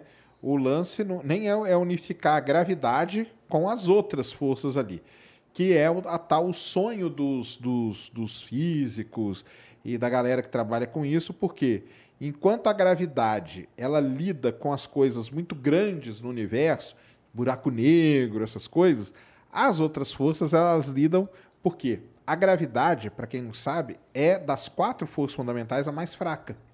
Então, como que a gente consegue medir ela bem, ter uma boa, uma boa representatividade dela? Quando a gente vai para coisas muito grandes. Então, aglomerados de galáxia, buracos negros, aí a gravidade é legal da gente ver, estudar e tudo. E as outras forças, elas lidam com as coisas muito pequenas, no nível ali atômico ou no nível das partículas fundamentais. Que será que tem uma relação? Será que em algum momento essas coisas se encontram? Será que, por exemplo, aí o, o, o Hawking estaria certo de flutuações quânticas no buraco negro? Gerando a evaporação dele, seria um lance de você unificar essas coisas. Mas hoje, e nós falamos disso aqui bastante até, Existem várias tentativas de unificar a teoria das cordas, tal, não sei o quê, mas ainda não temos isso feito. É, Doug Mago. É, Oi, Serjão. Você acha que o Perseverance vai encontrar indicativos de que Marte já teve vida? Cara, é a minha opinião totalmente pessoal, sem analisar nada, eu acho que vai, entendeu? Eu acho que vai, eu acho que ali aquele delta do, da cratera Gezeiro, lá onde o Perseverance está explorando, tem muita coisa ali. Tem umas imagens agora que já estão saindo, até de uns zooms que o pessoal está dando assim. Tem umas rochas ali bem interessantes. E a minha aposta, se eu tivesse que apostar hoje, casar uma grana aí, eu casaria que ele vai sim encontrar evidências de que Marte teve vida no passado. O que, que você acha, Ned? Ai, Sérgio, eu. Não, se tivesse que apostar. Não tem que pensar, não. É Se tivesse apostar. que apostar? É apostar. Apostar uma grana. Agora. a- apostando. Apostando, isso aí. Sim. Aí, tá. Isso aí, Sim, também acho. porque pelo que a gente conhece de tudo, e a gente tem indicativo, inclusive, de ter água. Porra, mas apostar é foda. Pô, Não tem nem dinheiro para apostar, tô ferrada. Sérgio, me empresta um dinheiro aí, rapidinho, só para fazer uma Apo- aposta. Aposto pra você. Pronto. se você Tá se ganhar, eu te dou, então. Tá Mas a minha aposta é que vai, vai sim. Talvez eu, ano, eu espero que sim. É que eu sou muito daquele negócio assim. É igual você fala com relação aos ETs, que você bate na mesa que não existe. Não é que eu gosto de estar no- em cima do muro, mas eu gosto de ter a certeza. Entendi. Entendeu? É Mas igual. eu tenho certeza. Então tá bom. Quem sou eu para falar alguma coisa se o ser Tô brincadeira, tô supremo brincando. tem certeza? Entendeu? Não, mas eu entendo, eu entendo. Claro. Entendeu? lógico. Assim, mas é algo que eu gostaria muito, muito, que a gente descobrisse vida em outro lugar. É... Mimum. Quais os, desafi os desafios da divulgação científica nas redes sociais? Começa aí com você. Não, vai. Depois eu vou. Eu... Cara, é. Pô, desafio. Só, só tem desafio, né? É o tempo todo, né? O tempo todo tem desafio, ainda mais hoje, do jeito que estão as redes sociais, que você não pode falar nada que enchem o saco, que tá tudo que é tudo uma, uma perseguição, uma. uma. uma. como que a gente fala assim? Tem toda uma. É uma perseguição mesmo, cara, com tudo que você fala, é um monte fiscal de tudo, entendeu? Então, assim, é muito complicado. É muito complicado mesmo. Por exemplo, ontem postei o vídeo lá das bolinhas de gude, das bolinhas de gude, né? Bolinha de gude foi os comentários. Eu achei legal pra caramba que o pessoal comentou isso. Das bolinhas lá que o rover chinês encontrou no lado oculto da Lua. As bolinhas de vidro, qual que é a diferença? Que dessa vez o vidro é translúcido. Fiz o vídeo, até brinquei lá no vídeo aí, ó, as bolinhas de gude e tal, não sei o quê. O pessoal vem encher meu saco. É, você não trata a ciência com seriedade e tal. Não trato, cara. Aliás, eu trato. Mas ali não é para tratar. Porque Quando é você é cientista, você é cientista, né? Porque você é Sim, cientista. não, e até no vídeo eu tratei. Mas aí eu fiz a brincadeira justamente porque é legal pra caramba. Quantas pessoas podem se. Ah lá, será que tem bolinha de gude na Lua? Vamos ver, vamos ler e tal. Aí o cara, ah, não é, é algo parecido. E então, assim, divulgar ciência nas, na- nas redes sociais é muito complicado. Por vários por esses motivos que eu falei, e por um outro terrível, que eu vou falar aqui e serei cancelado agora. Para mim, Sérgio, ciência não existe lado para ciência, entendeu? Não existe lado político, não existe lado de cor, não existe lá sexo, entendeu? Se é homem, se é mulher que tá, se é um, se é um cara Se é pobre, trans, rico, se é um negócio, exatamente. se o que for, entendeu? A ciência ela tá acima, ou a ciência tem que ser do lado, não. Só pode divulgar a ciência quem é da, da, da esquerda, só pode divulgar a ciência quem é da direita. Não existe isso. Isso aí é um dos maiores absurdos que alguma pessoa pode pensar e falar na vida. Porque a ciência ela está acima de tudo. Cara, eu estou fazendo esse experimento aqui. Ah, eu quero saber se o gelo vai derreter em 15 minutos. Qual é a diferença se eu sou homem, mulher, gay, trans, preto, branco, rico, pobre, de direita ou de esquerda. Nenhuma. O experimento vai rodar aqui da mesma maneira para todo mundo. Então, esse é um grande problema, porque hoje eles acham que tudo você tem que ter um lado e não tem que ter, entendeu? ainda mais na ciência, não tem que ter esse lado. Inclusive, essa é uma questão que eu meio que sou cancelada pelo meio científico, porque eu penso igual, igual a você e não por ser tua amiga. Quando a gente se conheceu, você já sabia que eu tinha esse pensamento. Sim. Cara, eu tenho dois filhos. Eu tenho um filho homem e uma filha mulher. Não estou falando homem e mulher com relação a sexo, independente do que eles escolherem para eles, sempre serão meus filhos, sabe? Mas a questão é o seguinte: as pessoas querem impor algo para gente que eu não concordo, sabe? Eu, eu tenho visto umas situações e quem me segue, me conhece e sabe disso. Cara, para mim independe. Eu vou incentivar qualquer pessoa a divulgar ciência. É o que eu falo.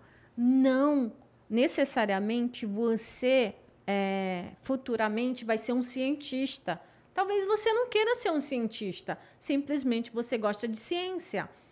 Falando da área que eu falo, que eu não sou cientista, nunca falei para ninguém que sou cientista, quem me segue sabe disso, que é da astronomia e da astronáutica, que são coisas que amo, entendeu?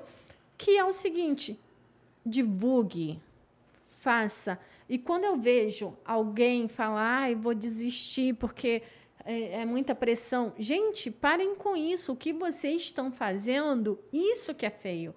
Uma das coisas que me incomoda, eu, eu sempre falo, não sou contra cientista, mas uma coisa que me incomoda é quando o cientista se coloca como Deus da verdade e acaba tirando o que ele fala que as pessoas têm que gostar de ciência e tira daquela pessoa que está começando a divulgar a ciência, entendeu? Não estou falando de mim não, porque para mim pode falar foda-se. Então pronto, foda-se. Para mim foda-se porque eu não ligo mesmo, eu faço o que eu gosto. Mas aquela, aqueles adolescentes, aquelas crianças que estão começando a gostar de ciência, a querer é, divulgar ciência, e o cientista fala que não, porque não é, não é formado, porque isso é, isso me revolta. E o que eu falo, não desista do seu sonho, continue divulgando, mesmo com todos os percalços, mesmo com todas as dificuldades, não desista de divulgar ciência. Isso aí. E para terminar, a gente pode ter ideias contrárias e continuar amigo, não tem problema nenhum, porque é assim que funciona a vida. É, o Afonso pergunta: para o Sacane geólogo, tem alguma explicação diferente do que rolou em Capitólio quando aquela rocha caiu? Ah, sim, né? É, Capitólio, né? Foi aí no final do ano, né? Não, foi agora, recente. Quanto foi? Ah, é, foi já agora. era aqui, né? Foi é. janeiro e tal, isso, né? Isso, isso. É, Capitólio, para quem não conhece, é aquela região, que, aquele lago que tem ali em Minas, né? É o lago da represa de Furnas, se não me engano, que é muito frequentado aí por, por turistas. O pessoal pega aqui em São Paulo ônibus de madrugadinha, vai para lá, anda de lancha, mergulha e tudo. E isso para quem não conhece, né? E, e você tem ali os canyons, né? Que a gente fala, as paredes de rocha e tudo mais. O que aconteceu aí, eu não lembro quanto que foi a data direitinho, não, mas foi agora, um, dois meses atrás, né, que aconteceu a queda daquele blocão de rocha gigante ali em Capitólio. Cara, aquilo ali, é, primeiro, né, aquilo lá tinha que ter sido interditado há muito tempo, porque já mostrava que aqui ia acontecer alguma coisa, a rocha já estava separando, Aquela rocha ali, ela estava sofrendo uma. Você tinha vegetação. Então, quando você tem vegetação, a raiz e tudo vai, vai penetrando ali, a rocha não vai aguentar. Uma hora ela vai romper mesmo e vai cair. Então, assim, eu nunca não peguei dado nenhum dali para analisar, embora eu conheça gente que pegou dado ali para estudar e tudo, está estudando ainda. E não tive lá para ver, mas pelas, pelas coisas que eu vi, a rocha é uma rocha que teve tinha uma fratura e essa fratura foi aumentando e naquele momento ali, não podemos deixar de lembrar também, estava chovendo muito, né? E a rocha cair, ela vai cair. O problema ali nem foi ter a rocha ter sido cair, cair né? O problema foi o pessoal estar tá ali do lado para ver a rocha cair, a rocha cair em cima de todo mundo. Então isso aí que é, que é terrível, né? Uma irresponsabilidade, na verdade. Assim, Sérgio, é... lógico que é a tua área e a pergunta foi para a tua área. Mas, sei lá, como leiga, e falando como leiga, cara, uma época de chuva, que a gente Isso, sabe exatamente. que, tipo assim, é nítido que vai ter algo. Eu acho, posso estar errada, podem me cancelar, tá? Mas, assim, eu acho que, sim, eu sei que as pessoas precisam trabalhar, mas as pessoas que precisavam trabalhar naqueles barcos Sim, é impossível não saber, porque a gente, porque o que acontece não é algo retinho, bonitinho. A gente sabe que as rochas começou o período de chuva, a gente sabe que está entrando água ali na rocha Isso. e sim que existe essa possibilidade, entendeu? Que como acontece não em grandes proporções, mas de ter é, esses deslizamentos, essas quedas de rocha, eles não imaginavam que teria algo tão sério. Exatamente. Entendeu? Mas passamos por um tempo onde eles não pod podiam trabalhar e meteram foda-se. Minha opinião, tá? E fica De aqui uma, uma dica pra galera: é o seguinte, quando estiver chovendo muito, não vá em cachoeira. Não tá? vá. Porque o que acontece na cachoeira é E um nem, negócio... nem na cachoeira, Sérgio. tipo assim, você vai numa cachoeira e, tipo assim, tem cachoeira aqui e você sabe que tá, tá chovendo numa cidade antes. Porra, se choveu na cidade antes que o rio vai levar para a cachoeira, a tromba d'água, é. ela não avisa. A gente chama de cabeça d'água. Deixa eu dar uma cabeça d'água. Isso que é isso aí. Você sem ter aviso nenhum, vem aquela enxurrada em cima de você. Isso aí já aconteceu muito, acontece muito acidente com isso aí. Então, se estiver chovendo do jeito que estava ali naquela época, fica em casa, cara. Melhor coisa vai fazer para você. É, Fred, é, o que haverá em Alcântara com uma empresa sul-coreana que foi anunciada pelo governo? Eu não vi, você viu esse negócio aí? Me marcaram em várias postagens. Eu não fui a fundo de procurar, porque, tipo eu assim. Eu não vi, meu. Coloca aí, Mulan, vamos ver se tem alguma coisa aí. Coloca aí, Alcântara, empresa sul-coreana. Tem. É, inclusive, o atual presidente do Brasil fez um. Pelo menos foi o que me marcaram falando dessa empresa que pretende vir lançar foguetes ah, tá de Alcântara. Ah, pode ser, pode ser uma continua, continuação daquilo que a gente viu, né? Posso das... te falar uma coisa? Independente de presidente que for, eu só acredito vendo. Ah, tá aí, ó. Bolsonaro não se interessa em empresa sul-coreana em lançar foguete de Alcântara. Presidente... Ah, pera, mas pera lá. Primeiro é o seguinte, né? Anuncia. É, não, ele, anu ele anunciou tá, interesse. que uma empresa tem interesse. É isso que eu falo, entendeu? É. Gente, eu, eu gosto de verdade, eu gosto de sinceridade. Não adianta. Ah, ah, eu penso em fazer algo. Ok, qualquer um pensa. E Agora, aí? aquilo ali é foda também, né? Investimentos em Alcântara tem sido prioridade? Será? Sei lá. Desce aí, irmão. Vamos ver se fala alguma coisa aí. Vai pegando a próxima aí, né? De... Ah, diz que representantes se reuniram com Marcos Pontes. A imprensa anunciou por meio do seu perfil no Instagram. Pô, se uma coisa é sério, sério que você vai postar no seu perfil do Instagram, porque se isso realmente. Gente, e eu não tô falando, tipo assim, não quero que aconteça. Lógico que eu super, hiper, mega quero. Mas, pô, se é uma coisa séria, você não vai postar no seu perfil do, do, Instagram. Você vai colocar numa nota oficial do governo, até porque você é quem? O presidente da República. E no Space. Então, mas agora, além disso, né? interesse de lançar de Alcântara, eu acredito que deve ter até várias todo mundo, empresas. Exatamente, várias todo mundo. empresas têm interesse. Algumas a gente sabe que assinaram aquele pré-contrato, né? Que foram aquelas quatro lá. E vai tendo, cara. Interesse vai tendo. Agora, do interesse virar um negócio, um negócio é, efetivado, né? Então aí nós vamos ter que esperar. Eu Sérgio. torço também, cara. Eu torço. Eu torço também. Eu mais que você. Você mais mesmo. Eu mais é que você, porque eu nunca fui do você seu, da, da sua hashtag. É, você nunca foi da minha equipe. Eu nunca fui da sua hashtag. Alcântara. Entendeu? Eu sempre fui a favor de Alcântara. Mas, pô. Vem me falar que uma nota no Instagram. É, não, isso aí é foda mesmo. Agora, uma coisa, hein, pessoal. É, Alcântara. É... Nós vamos ter eleição esse ano. Duas situações podem acontecer. Se continuar o mesmo governo, Alcântara até pode ir para frente. Porque aí vai ter mais quatro anos e tal, bastante coisa para fazer. Se mudar o governo, provavelmente esse negócio de Alcântara volta para estaca zero de novo, porque o problema é, como não é e nunca foi uma prioridade do Brasil, fica esse negócio. Entra um, dá uma avançada, entra outro, volta para o zero. Entra um, dá uma avançada, entra o outro, volta para o zero. Então nunca vai para frente, porque não é. Por que, que é importante a divulgação científica e a divulgação da Exatamente. astronáutica? Exatamente para que não tenha isso.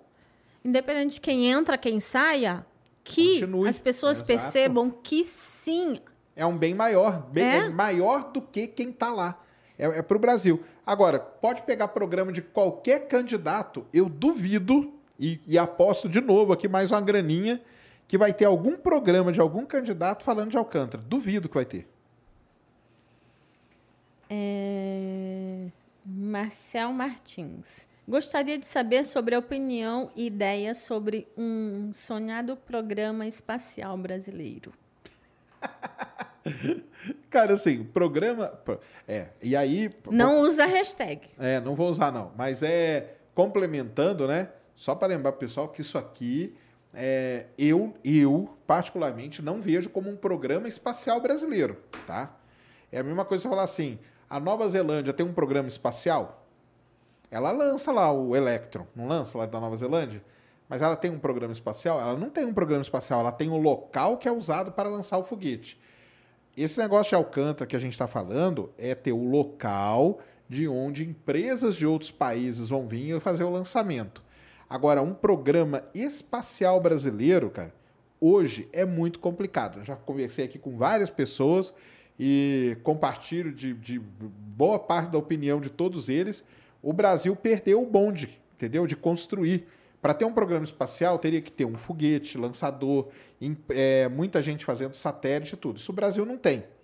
O que a gente tem é empresas que usam da tecnologia espacial para desenvolver aplicativos, serviços que podem ser usados aqui. Isso é uma outra coisa.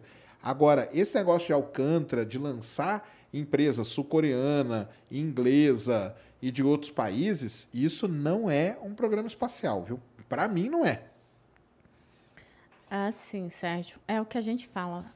Falta a cultura, tá? É igual um monte de gente adora falar. Eu tenho certeza que você também recebeu um monte de gente te marcando com relação a essa notícia. Eu não não respondi, não repostei, porque, tipo assim, cara, eu acho um absurdo uma coisa, tipo assim, ai, que falou no Instagram. Sabe? E você sabe que eu sou uma super defensora de que a gente tenha, sim, um programa aeroespacial, que a gente lance foguetes. Quero muito conhecer Alcântara, bem como conhecer a Barreira do Inferno. Vocês conhecem a Barreira do Inferno? Não sabe nem o que, que é, né? Pesquisa aí no Google, como o Sérgio fala. Isso aí. Não, mas é isso mesmo. Agora, isso aqui de vir lançar foguetes, isso não é um programa espacial não. do Brasil. O programa espacial do Brasil, cara, eu acho que não tem nem interesse em começar, tá? É... Vanucci. Quem são os mais importantes cientistas vivos no mundo Nossa. atualmente? Pô, cara, mas aí você tinha que perguntar de qual área, né? Porque a gente tem, cara, qual área da ciência? Biologia, medicina, é, astronomia, física, entendeu? Então a gente tem vários cientistas aí muito importantes. Na área aí que, que a gente acompanha mais, né? Um com certeza que é um dos principais hoje é o cara lá que fez o LIGO e tal, o tal do Kip Thorne, né? Mesmo porque ele vem é ganhador de prêmio Nobel e tudo e vem aí de toda uma amizade com, com o Stephen Hawking e trabalha nisso. Mas se a gente pegar como critério, por exemplo, o prêmio Nobel, que premia né, as principais pesquisas, você pode dizer que aqueles ali são os principais pesquisadores em diversas áreas, economia, medicina e por aí vai, tá? Então, uma bom, um bom caminho é a lista de ganhadores do Prêmio Nobel. O que, que você acha, Ned? Sim. É que tem aquela questão, né? É, o pessoal vê a gente falando de astronomia e quando eles falam de ciências, é como se só existe. Só existe, é, só existisse astronomia. Na astronomia, na, na, nessa área aí que a gente que a gente tá, eu acho que um expoente muito e não só por isso, por várias coisas, o Kip Thorne é um deles, o Brian Greene, que é um, um, inglês também, é um cara muito importante, o Neil deGrasse, não podemos deixar ele de e fora também, entendeu? No Brasil tem bastante também, né? Tem o pessoal do INPE todo, né? O pessoal na USP. É, na astronomia a gente tem brasileiro da Minelli, do William, né? Toda uma galera importante. O Melendez, embora o Melendez não seja brasileiro, mas está aqui no Brasil, entendeu? O, o Como Luiz, assim o Melendez não é brasileiro? É brasileiro de coração, né? Melendez. Ele é brasileiro de Você coração. Me enganou. Mas então a gente tem aí vários. E aí tem as outras áreas, né? Medicina. Tem a menina aí a brasileira, a pesquisadora brasileira, que, que foi a primeira a fazer o, o genoma do, do coronavírus, entendeu? Que é uma outra, a Maiana.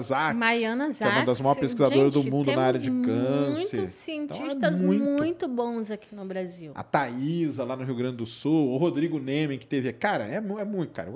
Vou começar a falar, vou esquecer de alguns, então tem uma galera aí que é muito importante, tá?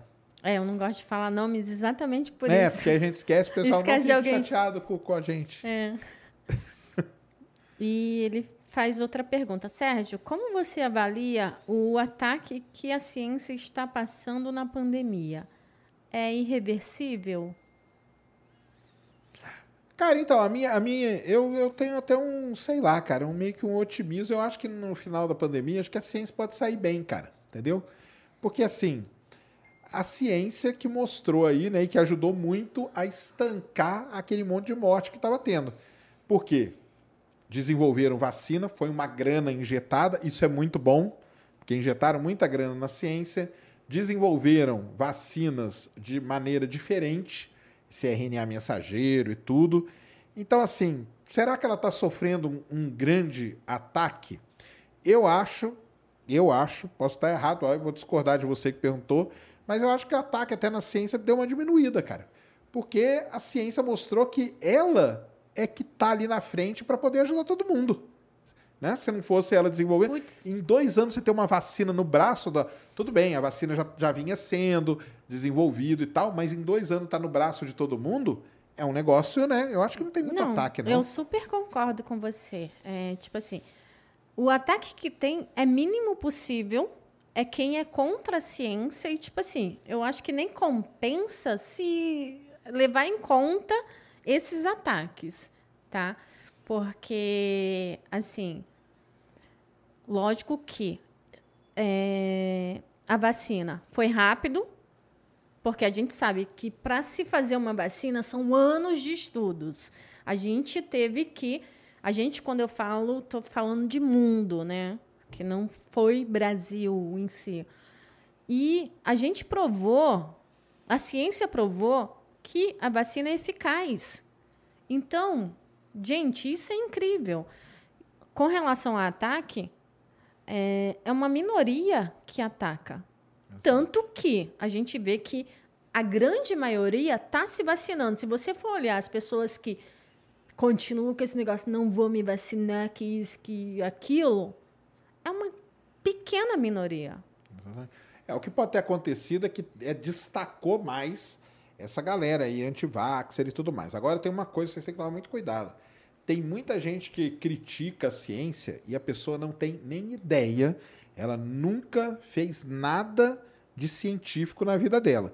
Então tomem cuidado também com quem critica a ciência de maneira assim leviana, porque essa pessoa algum dia ela entrou no laboratório, ela fez alguma pesquisa na vida dela, ela sabe quanto tempo que demora, ela sabe o que é o método científico, o que você tem que fazer, como que você faz, como que age tudo isso. Então tem que tomar cuidado com isso também, que às vezes o ataque que, que ele falou está vindo de pessoa que não tem a menor ideia do que como o Sérgio seja, né? também tem aquela questão. Agora, em se falando de Brasil, você pega alguém lá do interior que você fala, ai, tem internet em todo lugar. Ok, tem. Tem internet Para quem? Para o filho do, do, do, da pessoa que trabalha lá na roça, entendeu? Mas o pai, o avô, não tem esse contato.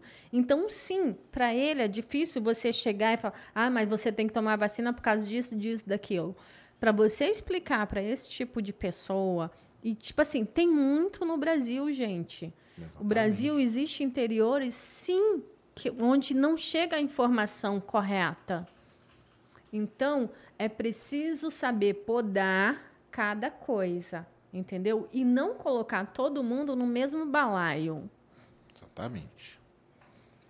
É, Sérgio, você pegou porque você pegou. Não, é, tô lendo igual ele falou, mas agora eu entendi a pergunta. Sérgio, por que você pegou leve no pânico? não quis bater de frente sobre o aquecimento global?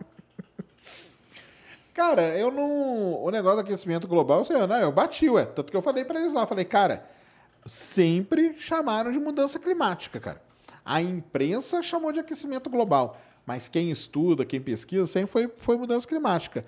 E o que eu falei para eles, ah, não, eu acho que eu não peguei leve, não. Eu falei que sim, o ser humano ele tá, tá mudando o clima, mas também é verdade, cara não, a Terra não vai acabar por causa disso. E quem falar isso para você, a pessoa está errada, entendeu? Porque a Terra, eu já falei, a Terra já passou por cinco extinções em massa e o planeta Terra está aí. O ser humano vai acabar por conta disso? Acabar? Muito provavelmente também não vai. Vai morrer muita gente? Vai morrer muita gente. Mas o ser humano vai ser extinto por conta disso? Eu acho que é muito complicado o ser humano ser extinto por conta disso.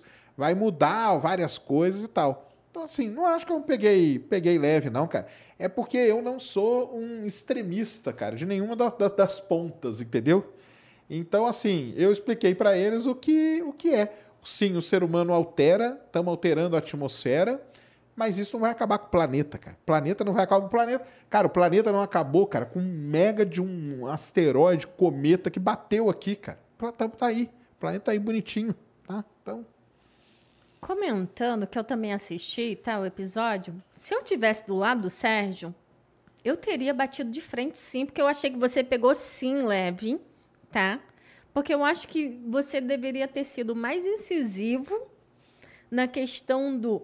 Cara, eles estavam zoando como se. É, ai, não. E você sabe disso. Ah, sim, não, tem, tem, tudo tem. Agora, por exemplo, o negócio da, que ele falou lá, que o Emílio falou o negócio da camada de ozônio. Isso, é, o que ele falou é uma verdade, entendeu? A camada de ozônio, quando surgiu esse negócio da camada de ozônio, eram pouquíssimos os pesquisadores que sabiam que existe um ciclo da camada de ozônio. Tanto que o ano passado, a camada de ozônio teve o menor abertura dela, não sei em quantos anos. Então a camada de ozônio, ela tem esse ciclo. O que ela não pode é, quando ela fechar, ela fechar menos do que ela fechou da última vez. E isso é isso mesmo. Sabe por que, que eu fiquei puta contigo naquele lá? Quando eles vieram falar, ai, mas o vírus ele só vem no canudinho, no cardápio não. Ai, o vírus. E tu simplesmente. Ah, não. Riu. Eu não falei nada, não. Hum. Mas. Não, mas, mas essa é a questão. É o que eu falo. Tipo assim, quem quiser me achar chata, que acha, é assim. Eu não sou o tipo, você sabe, você me conhece, não sou o tipo de ir em rede social, debater de frente com uh, política, com isso e aquilo. Mas, pô, aquilo foi um absurdo. E, tipo assim, tu rindo. Tu já sabe que eu já fiquei muito chateada contigo hum, de tá. simplesmente rir. Mas para, você tem que colocar a sua opinião, porque não é só o, cano, o canudinho. Não é só isso. E você sabe disso. Então. Acho que eles falaram do cardápio, desculpem, né? Desculpem. Ah, o, o, vírus o pode vir em tudo errou, e tal, sim. mas, mas Nessa é, parte ele errou. Não. É. Isso aí eles falam mesmo. É... Pedro pergunta: Sérgio, gostaria de saber se vocês pretendem convidar o primata falante algum dia. É, pretendemos, né? Com certeza. Claro, é. Com certeza. Pretendemos sim, ué. Temos que ver como que ele tá e tal. Não sei, ele tá fazendo. É. Mesmo que ele não tenha também, esteja fazendo vídeo, essas coisas, né? Ele. Eu acho que ah, ele deu uma parada, eu né? Gosto, é, é mas ele é gente boa pra caramba. Dele, pô, claro. Faz um trabalho incrível. Vou chamar ele. É. É, Rafa Viana, como geofísico, o que o senhor diz? O que o senhor. Senhor, começou. Ele Ah. odeia que chame ele de senhor, só para avisar, tá? Diz que a teoria da Terra plana, sinceramente, sem po- politicagem. Como entendi, geofísico, eu entendi. o que o senhor diz sobre a teoria da Terra plana? Sinceramente, sem politicagem. Primeiro, eu não sei onde que tem politicagem. Na Terra plana, eu nem sabia que, que tinha Não sabe, politicagem. não sei que seja uma nova, uma nova, uma nova onda aí Tô que tá sabendo vindo. agora. Pode ser que tenha, né? Esses caras aí, eles vão se mudando. Cara, como geofísico, aliás, é, eu falo isso, sempre falei nos grupos lá que a gente ia, falei em várias lives que a gente participou. A melhor maneira de você provar que a Terra não é plana é através da geofísica. Primeira coisa, acontece um terremoto no Japão, eu registro ele aqui, ó. Aqui dentro da USP, eu tenho um observatório sismológico que registra como que na Terra plana, primeiro, você explica ter terremoto. É uma coisa que eles não têm como explicar, porque não tem placa tectônica. Porque se tem placa tectônica na Terra plana, a Terra já não é mais plana. Certo? Como que mexe? Para mexer, ela tem que ter um manto. Isso na parte de geofísica, eu acho mais engraçado é, é o que eles querem falar com relação aos eclipses. Ah, não, é. Porque aí eu tô falando na parte não é, geofísica. então, é isso aí. Então, ó, começa por aí. Primeira coisa, terremoto. Na Terra plana você não vai ter terremoto, tá? A não ser que aí eu não sei que teoria que eles vão inventar para colocar as placas flutuando em cima de um manto, não faço ideia. Você vai falar para mim que terremoto não existe? Vai aí, vai lá no Japão lá, passa três dias, vai na Califórnia, passa uma semana que eu não preciso falar para você que o terremoto existe, cara. Você vai sentir na pele. E quando dá o terremoto, do outro lado do mundo, eu registro as ondas sísmicas aqui. E para a onda sísmica sair do Japão e chegar aqui, só tem uma maneira, cara, é a Terra sendo plana. E como que eu sei disso? Porque as ondas, elas trazem informações principalmente sobre a velocidade e sobre o lugar onde elas passaram. E ela passa por meios ali que a gente sabe que está atravessando uma terra que é redondinha. Então, eu eu sei, o pessoal, eh, tanto que você vê, raramente você vê um cara de terra plana falar de geofísica ou de geologia. Nem, nem quem fala de terra plana não acredita que a Terra é plana. É, porque eles não, eles não vão ter argumento para isso. Então eles preferem falar de eclipse, eh, densidade, eh, não sei o que, perspectiva, qual que é as outras coisas que eles falam? Dois Cruzeiros do Sul, né? E uns absurdos maiores. Agora, se o cara chegar para mim e falar, não, terremoto é uma invenção, vai lá, cara, tem aí. Você pode ir para qualquer vários lugares do mundo que você, eu não preciso te falar, entendeu? É, JH Dantas, vulcões na Lua. Imagino que tenha alguns inativos, mas ouço poucos, pouco falar sobre isso. Nunca vi imagem. Tem imagem, sim. Tem várias imagens, sim. É, coloca aí, vamos, vamos mostrar uma imagem de um vulcão na Lua. Mulambo, escreve assim, é... Vulcanic Dome Moon. Escreve aí. Vulcão na Lua, cara. Todos os vulcões na Lua estão extintos há bilhões de anos, tá? Mas a Lua teve muito vulcão. E aí vai no- em imagens aí, joga aí. Então, ó, tá aí, ó. É, Pode pegar essa aqui mesmo, tá vendo? Essa aqui, ó. Isso, essa aí, ó. Então isso aí é um vulcão lunar, ó, tá vendo? Um vulcão extinto, porque todos os vulcões na Lua são. Aí, ó, essa imagenzinha aí, ó. Qualquer uma delas aí, ó. Tá aí, ó, tá vendo? Isso aí é um domo, um domo vulcânico que, que a gente coloca, ó. Clica aí, ó. Então a Lua teve muito vulcão, tá? Muito vulcão mesmo. Os vulcões que criaram todos os derramamentos derramamentos basálticos, que são aqueles mares, né? Aquela parte mais escura que a gente vê. E só que todos os vulcões na Lua estão extintos, eles são isso aí.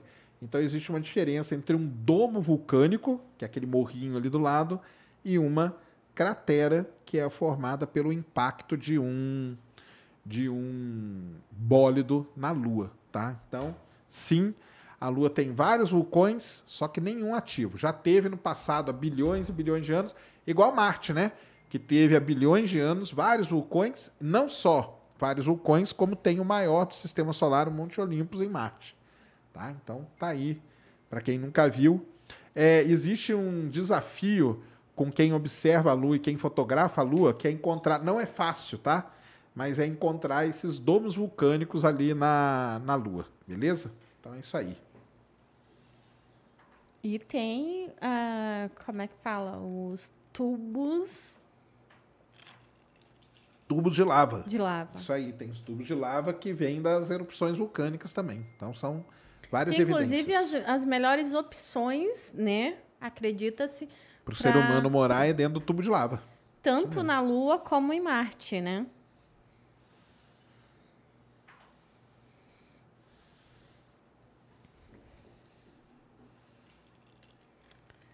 Pois é. Vamos voltar aqui às perguntas. Deixa eu achar. Vai, vai, Sérgio, se vira que agora é contigo. Por que, que é melhor a gente morar em tubo de lava? Porque os tubos de lava eles já fornecem uma proteção natural, principalmente contra a radiação. Então, a gente não precisaria construir nada, era só entrar dentro de um tubo de lava. Assisto aquela série Marte, segunda temporada. Na primeira temporada, eles descobrem um tubo de lava, que também não é fácil de encontrar, mas eles descobrem um. E na segunda temporada da série Marte, eles moram dentro de um tubo de lava, constroem uma cidade dentro do tubo de lava. Que, digo mais, hein? Se o Elon Musk um dia mostrasse uma cidade construída num tubo de lava, aí eu construiria uma estátua para ele. Agora, aquela cidade, naquela favelinha lá em Marte, não. Mas num tubo de lava eu construiria. Mas, Sérgio, eu acho que é uma coisa, inclusive, interessante de se explicar para as pessoas a questão do tubo de lava, que eles não entendem como que funciona e como que a gente moraria num tubo de lava. O que acontece para esse lugar ser o melhor para que a gente morasse? Então, o tubo de lava acontece. Quando você tem um, um vulcão, você tem um duto que onde a lava flui. Quando o vulcão seca, ele não está mais entrando em erupção, essa lava vai ser erodida e no lugar onde ela estava vira um buraco. A gente tem aqui na Terra, grandes, coloca aí, Mulambo, é tubo de lava Havaí. Aqui na Terra a gente já tem isso. O problema é que na Lua e em Marte eles seriam gigantescos. Então, eles teriam 2, 3 quilômetros de altura e tudo. E muito extensos também. Então a gente conseguiria morar dentro deles e construir uma cidade dentro deles. E isso é muito bom. Porque, aí, ó, isso aí é um tubo de lava aqui na Terra, ó. Isso é um tubo de lava, tá? Porque isso aqui tudo estava coberto de lava, só que com o passar dos anos, anos e anos, a lava toda acabou, erodiu e ficou só o tubo por onde ela fluía. E hoje você visita, tem vários tubos de lava aqui na Terra para você visitar, e em Marte na Lua a gente conseguiria morar dentro deles, o que seria sensacional, porque a radiação ela não atravessa aquela parede de rocha que tem. Atravessa, só que é pouquinho, né?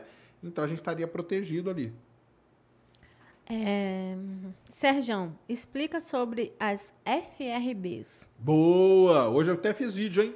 Vai lá no Space Day que acabou de sair um vídeo sobre Fast Radio Bursts. É muito legal isso aí, tá? É um. A primeira coisa muito legal das FRBs é que é um negócio que foi descoberto em 2007, ou seja, Mas o que, que é, é da FRB? nossa. Vou chegar lá. É da nossa geração, tá? FRB em inglês é Fast Radio Bursts, que traduzindo para português você pode traduzir como rajadas rápidas em ondas de rádio ou pequenas explosões muito rápidas em ondas de rádio. Os astrônomos observando os- o universo, eles conseguiram detectar é, pequenas explosões que duram milissegundos, mas preste atenção, nesse pequeno intervalo de tempo de milissegundos, a energia liberada é igual à energia que o Sol libera em dias. Então é um negócio muito energético, por isso que vai para as ondas de rádio. Ondas de rádio é um tipo de, de frequência, um tipo de comprimento de onda mais energético que a gente tem. E o que, que origina as FRBs? Boa pergunta, é um grande mistério. Os astrônomos acreditam que seja um tipo de estrela chamada de magnetar. O que, é uma magnetar? Quando uma estrela muito grande explode numa supernova e ela fica com menos que três vezes a massa do Sol, ela se transforma numa estrela de nêutrons. E se essa estrela de nêutrons começa a girar muito rapidamente, ela fica altamente magnetizada, gera muito campo magnético, e os astrônomos dão esse nome para ela de magnetar. E essa magnetar seria uma origem dessas explosões rápidas em ondas de rádio. Mas hoje, tá lá o vídeo, encontraram uma FRB em um aglomerado globular de estrela, o que vai contra toda essa ideia, porque Uma magnetar é uma estrela que foi recém-formada. E aglomerado globular só tem estrela muito velha. Então, como que isso pode ter acontecido? Space Today. Vai lá que tem um vídeo explicando. A Yara pergunta, Sérgio, por que não deram um scrub na época do ônibus espacial Shuttle, já que eles sabiam que ia explodir? Ela está querendo dizer do ônibus espacial Challenger. Isso. Isso. Pô, já que sabiam que ia explodir, né? Muito boa pergunta. Fica aqui, né, a nossa indicação. É o último voo, né? Que é o nome da série no Netflix. Então vá lá, assista que vocês vão entender basicamente o que aconteceu. Cara, é uma, uma briga de interesses e lobbies e tudo mais. Não era para ter voado o Challenger. O pessoal da empresa lá que fazia o, o booster de combustível sólido e o anel de vedação sabia que não era para voar, só que tinha interesse. A professora estava indo, os Estados Unidos estava parado para ver aquilo e uma série de, de fatores levou a eles assinarem um documento na noite anterior falando, cara, alguém tem que assinar isso aqui para a gente lançar. Assinaram e deu no que deu. Assistam a série, quatro episódios ou cinco, é bem curtinha e é muito legal porque ela conta tudo. E o mais legal, ela entrevista os caras hoje. Os caras que passaram por tudo isso lá, ela entrevista hoje. Isso é legal pra caramba. Uhum. Aurélio Dantas, nessa situação da guerra atual, como fica a ISS? Eles podem expulsar os cosmonautas? Boa pergunta, né, Ned? A gente tá até falando antes, né, que até o pessoal ia perguntar sobre isso. Cara, é assim, eu não não entrei a fundo nesse nesse nessa questão, tá? Tem uma questão é, muito assim com relação aos como os cosmonautas que existe uma entre aspas teoria que a gente não pode dizer se é verídico ou não de que eles têm sempre uma arma na estação, né? Quando eles vão. Não se pode dizer se realmente tem ou se não. Nunca foi confirmado e também nunca foi negado. Isso, Isso que a gente sabe. Então, agora como fica a situação deles por conta da guerra? Eu acho que, eu acho, hein? Eu acho. Enquanto os Estados Unidos, cara, os Estados Unidos não está em guerra com a Rússia, com ninguém. Né? Os Estados Unidos está lá quieto, dá as opiniões dele, mas ele, ele não está em guerra. A guerra, que na verdade, nem sei se pode lá muito chamar de guerra, né? Porque é mais uma coisa unilateral, né? É a Rússia ali esmagando os caras né? na Ucrânia. Mas enquanto os Estados Unidos não estiver na guerra, eu acho que não tem, não muda nada dentro da estação, né? Pode ser que fique um clima, não fique tão bom, mas os Estados Unidos mesmo não está em guerra com a Rússia. O que, que você acha, até Ned? Até o momento, não. Então, né? até o momento, não. Só que a gente sabe que existe um. Como é que pode dizer? Uma... Um acordo, entre aspas, de comadres, né? Que no espaço não tem dono, o que acontece na Terra é na Terra e no espaço. Estão mas, acima de tudo, mas, literalmente. Mas isso não me tira da cabeça o seguinte: depende do seu uh, governante. Porque, independente de qualquer coisa, eles respondem ao ah, governante, entendeu? Então, assim, eu fico meio lá, meio cá, então. Assim, é difícil de saber o que realmente. Estamos dizendo que vai acontecer alguma coisa? Não. Mas eu sempre fico com o pé atrás.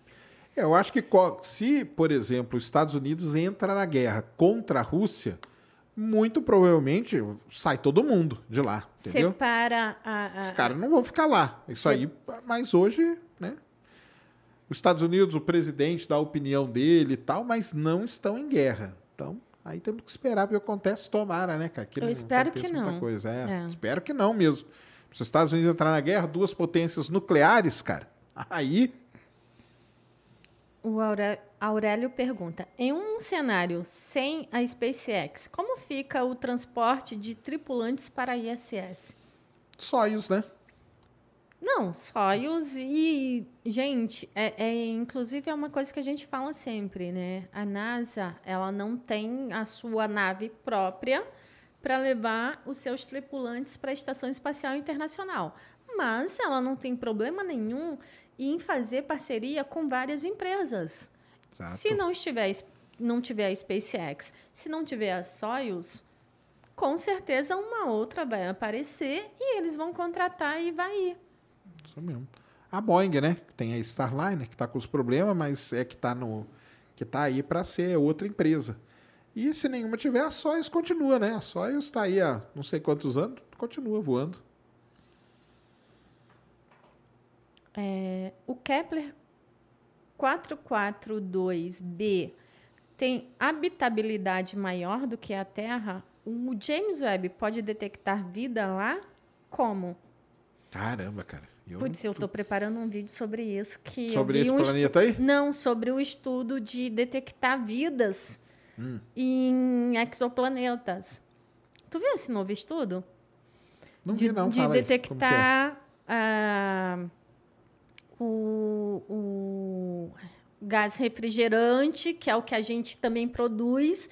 E isso é uma forma que o James Webb vai conseguir, sim, caso exista uma vida alienígena em um exoplaneta e que esteja produzindo esses gases poluentes que a gente produz, o James Webb consegue detectar. Então, é um sinal de que ali sim existe vida. Legal. Aí, ó. Agora, esse exoplaneta em específico, cara, eu não, não vou saber, viu? Desculpa. Kepler. Bate aí, Mula. Vamos ver aí. Kepler 442b. Isso. Só para ver o que, que, que, é esse exoplaneta. Bezinho. Bezinho, Bezinho. Isso aí. Kepler 442Bzinho. Vamos ver o que, que, que, que ele tem de especial.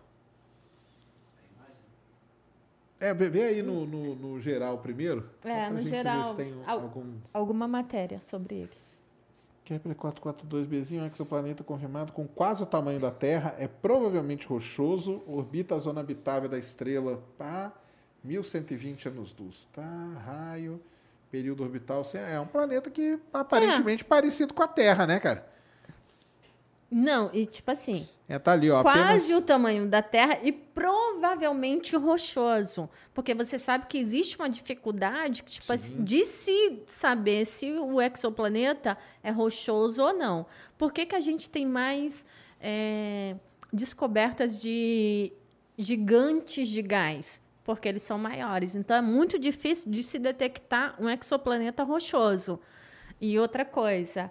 É, uma zona habitável. É uma das coisas que eu sempre falo nos meus vídeos quando eu falo de algum exoplaneta na zona habitável. Uma zona habitável não necessariamente significa que o planeta é habitado. Ah, sim, claro. Depende de várias outras coisas. Eu estou vendo ali, ó, ele tem uma temperatura ali que menos 40, né, graus certo. É frio pra caramba, né? Mas tá, é, um, é um alvo. Muito provavelmente, né, se ele transita, né, o Kepler que descobriu, então pode ser que o James Webb observe ele, tá?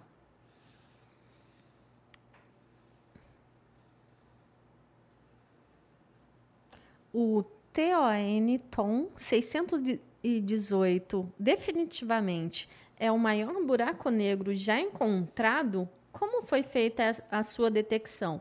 Pergunta de Gabriel Sandrini. Gabriel Sandrini, com certeza, é filho da Marina Sandrini. Beijos, amiga. Então tá. Esse aí, como, você, como que chama mesmo? Que eu sempre esqueço o nome dele. Tom, é Tom, é, Tom bate aí, 618. Tom, né? Tom é. 618 Black Hole, escreve assim. Só pra gente ver o tamanho dele aqui em mar. Cara, como que ele foi descoberto? É, esses buracos negros supermassivos, né? Que é o caso desse aí, ele é o maior buraco negro já descoberto, tá vendo? Então, 618, ele é um quasar, tá vendo? Então, como que ele foi descoberto? Dessa Mas o maneira. que é um quasar? O que é um quasar? Nós já explicamos na outra vez, né? É. Lembra que o pessoal perguntou o que era um quasar? Quasar e o Nemen teve aqui também Mas explicou. Mas tu sabe que é... É público rotativo, é, audiência rotativa. Audiência rotativa, é isso que eu estava tentando lembrar. Audiência rotativa, isso mesmo. É, até o, o Rodrigo Nemen teve aqui, falou pra, com a gente, um quasar é o seguinte, é um tipo de que a gente chama de núcleo ativo de galáxia. É uma galáxia que tem no centro dela um buraco negro supermassivo, como esse aí, e que ela tá, ele está muito ativo, quer dizer que ele está engolindo, se alimentando muito, engolindo muita matéria. E aí o, o entorno dele brilha muito intensamente e fica fácil dos astrônomos detectarem. Então, como que ele foi descoberto? Dessa maneira, porque ele é um quasar e existem hoje é, projetos e tudo para detectar quasars. E aí, quando você detecta o brilho, você consegue calcular a massa dele e ele é o mais, maior até hoje. Não quer dizer que ele é o maior do universo, né? É o detectado até o momento. É, Douglas 47. Aquele meteoro com três satélites naturais, daqui a um tempo, ele pode se transformar em um planeta ou não? Não pode. Não pode. É um, não, não é um meteoro, né? É um asteroide. É o Electra, que ele foi descoberto que ele tem três pequenas luazinhas ali ao redor dele. Que deve ser uma coisa normal até, tá? De acontecer. Por quê?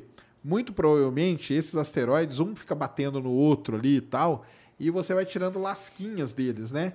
E essas lasquinhas acabam ficando orbitando. O lance é como os nossos métodos de, de busca, métodos de processamento de dados, telescópios estão só aumentando, só ficando cada vez melhores. Muito provavelmente daqui a alguns anos nós vamos descobrir vários assim. Agora, para virar planeta não, ele, primeira coisa, ele não poderia estar no cinturão de asteroide, tá? Então, não vai virar, não. E como transformar um planeta não em planeta de volta, se ele já foi planeta? E... Só o ser humano que pode fazer isso. É, Carmina, é, será que o James Webb vai encontrar um alien? Qual o risco isso oferece para a raça humana? Risco nenhum. para mim não oferece risco. Tu é daqueles que fica lá no, no prédio? Pode passar aqui e levar na hora. Risco nenhum. Assim, é, é, o que a Ned já explicou aí, né? Ele não vai. Alien é difícil. Agora, achar indícios que algum exoplaneta, né? Tenha vida ou algum tipo de organismo, né, Ned? Igual você falou aí, né? É. Agora, um alienzinho ali dando tchau, eu acho que vai ser difícil ele encontrar, viu? É, tomara que ele encontre, torço para que ele encontre uma biossinatura dessas bem, bem legal, que vai mostrar que pode ter vida. Agora, tá aí a vida ser um negócio evoluído, um alien e tal, e que, que, e que ameace a Terra, é um salto muito grande. Vim aqui para amassar mato, é. furar vaca, empilhar pedra. Enquanto eles estiverem amassando mato, não tem não risco tem nenhum. Problema nenhum. nenhum. Tá tranquilo empilhando pedra. E pedra é um pouco, né? Porque pode cair na sua cabeça. Não, mas... pior, não às vezes. Mas onde eles empilham, é, tipo assim, não tem. Não tem, não tem muita gente do lado. É. O problema é que, tipo assim, quando eles batem numa montanha, né? Minas, né? Minas Gerais. Minas, cara, é pior do que qualquer lugar do universo. As montanhas de Minas. Eles conseguem desviar de todos os asteroides, de qualquer coisa, menos. De Quasar, de FRB, de tudo. Agora chega aqui na Terra, pega a montanha ali de Minas, cara. Pô, aquela região ali de Varginha, então. não aguenta. A nave não aguenta. É, Shiva Goldin. O que vocês acham da teoria das cordas? Teoria das cordas. Eu acho uma teoria muito bacana, cara. Teoria das cordas. O Caio teve aqui, a gente falou bastante da teoria das cordas, que é aquele lance de você tentar explicar, né?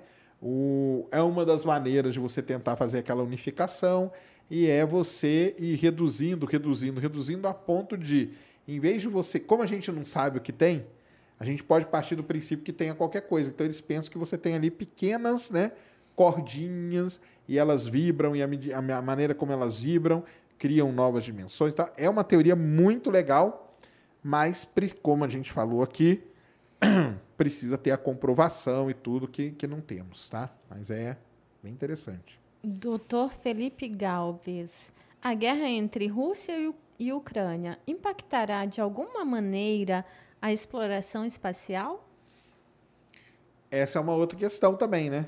Essa é uma outra questão também. Cara, é assim, momentos de guerra, né? Nunca são bons, né? E impactam a humanidade como um todo. A gente não sabe quanto tempo que essa guerra vai durar, qual vão ser as consequências dessa guerra nem nada disso. Por exemplo, né? Nessa, nessa, nessa, só nessa, nesse dia, né? O petróleo já bateu 100 dólares, coisa que ele não batia desde 2014, tá? E bolsas caindo pelo mundo afora e tal. Se as bolsas vão caindo, se você na guerra as pessoas tendem a ficar mais quietinhas, né? Então, assim, pode impactar? Pode, tá? Pode sim, porque as empresas vão se arriscar menos, né? Porque cria-se um cenário de incerteza. E o cenário de incerteza não é bom para nenhum negócio, muito muito menos para a exploração espacial, que é muita grana em cima, tá? Então temos que acompanhar para saber, né, qual que vai ser aí as, as consequências disso, quanto tempo vai durar e tudo, tá? Mas impactar impacta, tá? É, leitura.07. É, sua opinião particular sobre a, a consequência das sanções para a Rússia na astronomia? Cara, então, para astronomia, para astronomia eu não sei o que, que pode.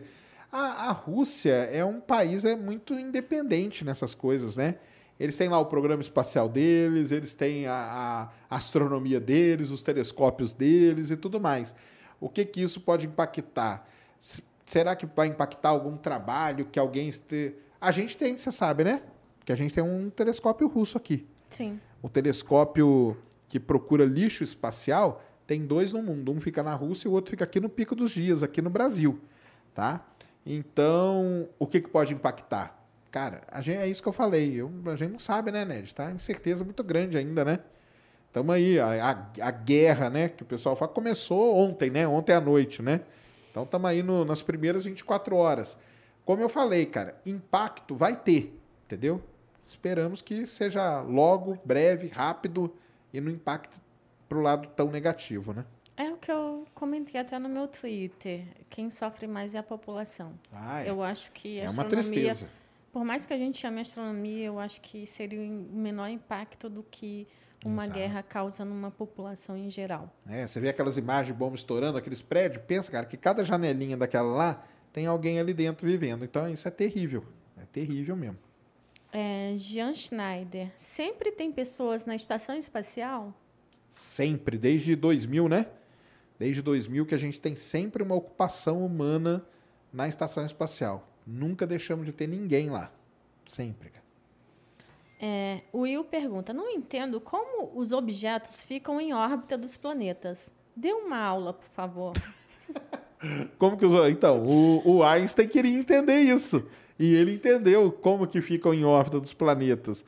Dos os objetos que em volta da, das estrelas, acho que você está querendo dizer, né? Ou as luas em volta dos planetas e tal.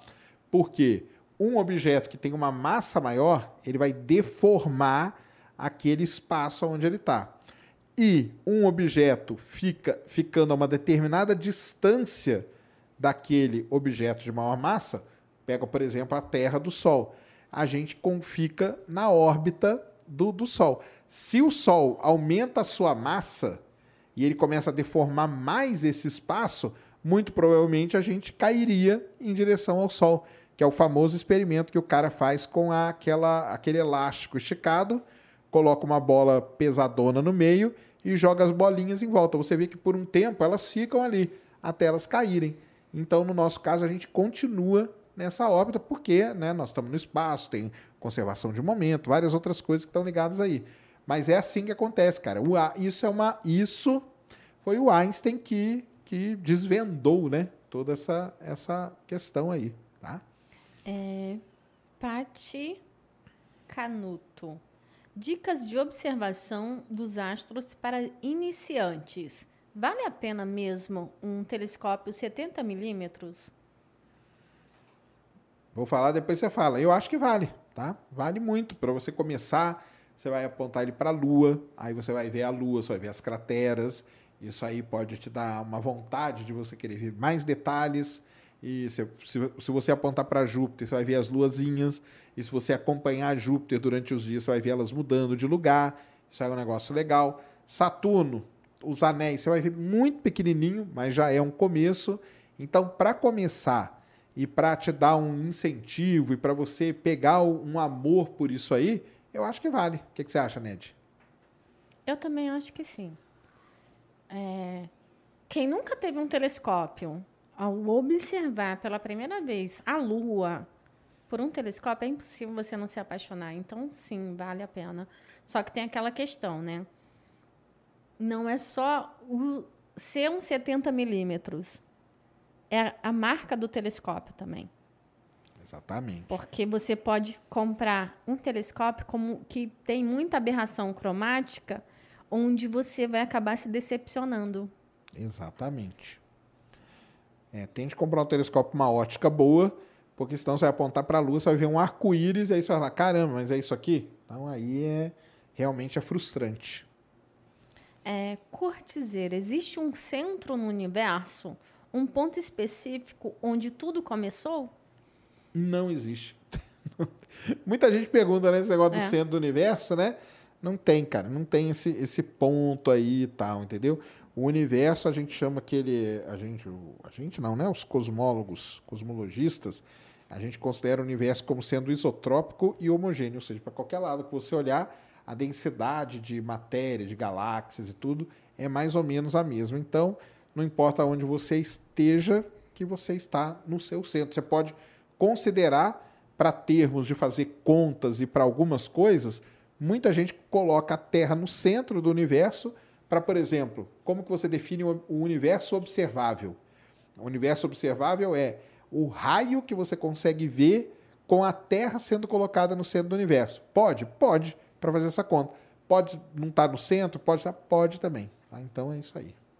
É... Tigas Henrique. Boa noite, Sérgio Ned. Acha que é possível o tempo retroceder numa singularidade? O pessoal tá ficando tá ficando pesado as perguntas. É, então, tu achou que é o quê? Que ia ser só o tempo, coisa... O tempo retroceder na singularidade, singularidade. Cara, é tu achou que ia ser só coisinha né? fácil? É. Então, cara, é assim, é, voltar no tempo, né, que você tá querendo, né? É bem complicado, né? Não assim, né? Existem aí as maneiras que o pessoal é, né, tenta fazer viajar no tempo com dois buracos negros e coisas assim, mas é Cara, é muita coisa aí, é teórica, é tudo no campo da teoria total, tá? Agora voltar para uma singularidade, voltar para o começo de como era o universo, a não ser que, a não ser que o Roger Penrose, que é um estudioso, esteja correto, porque para ele o que, que acontece? O universo não teve um início e não terá um fim. É um universo cíclico. Então ele expande, depois ele contrai, depois ele expande de novo, depois ele contrai. E ele tem lá, tem um livro dele que chama Universo Cíclico, onde ele tenta provar essa ideia dele. Já não é nem isso, são tantas ideias, né? É. Mas é, enquanto não tem nada, você pode. A ideia Vai, tá, é. pode viajar.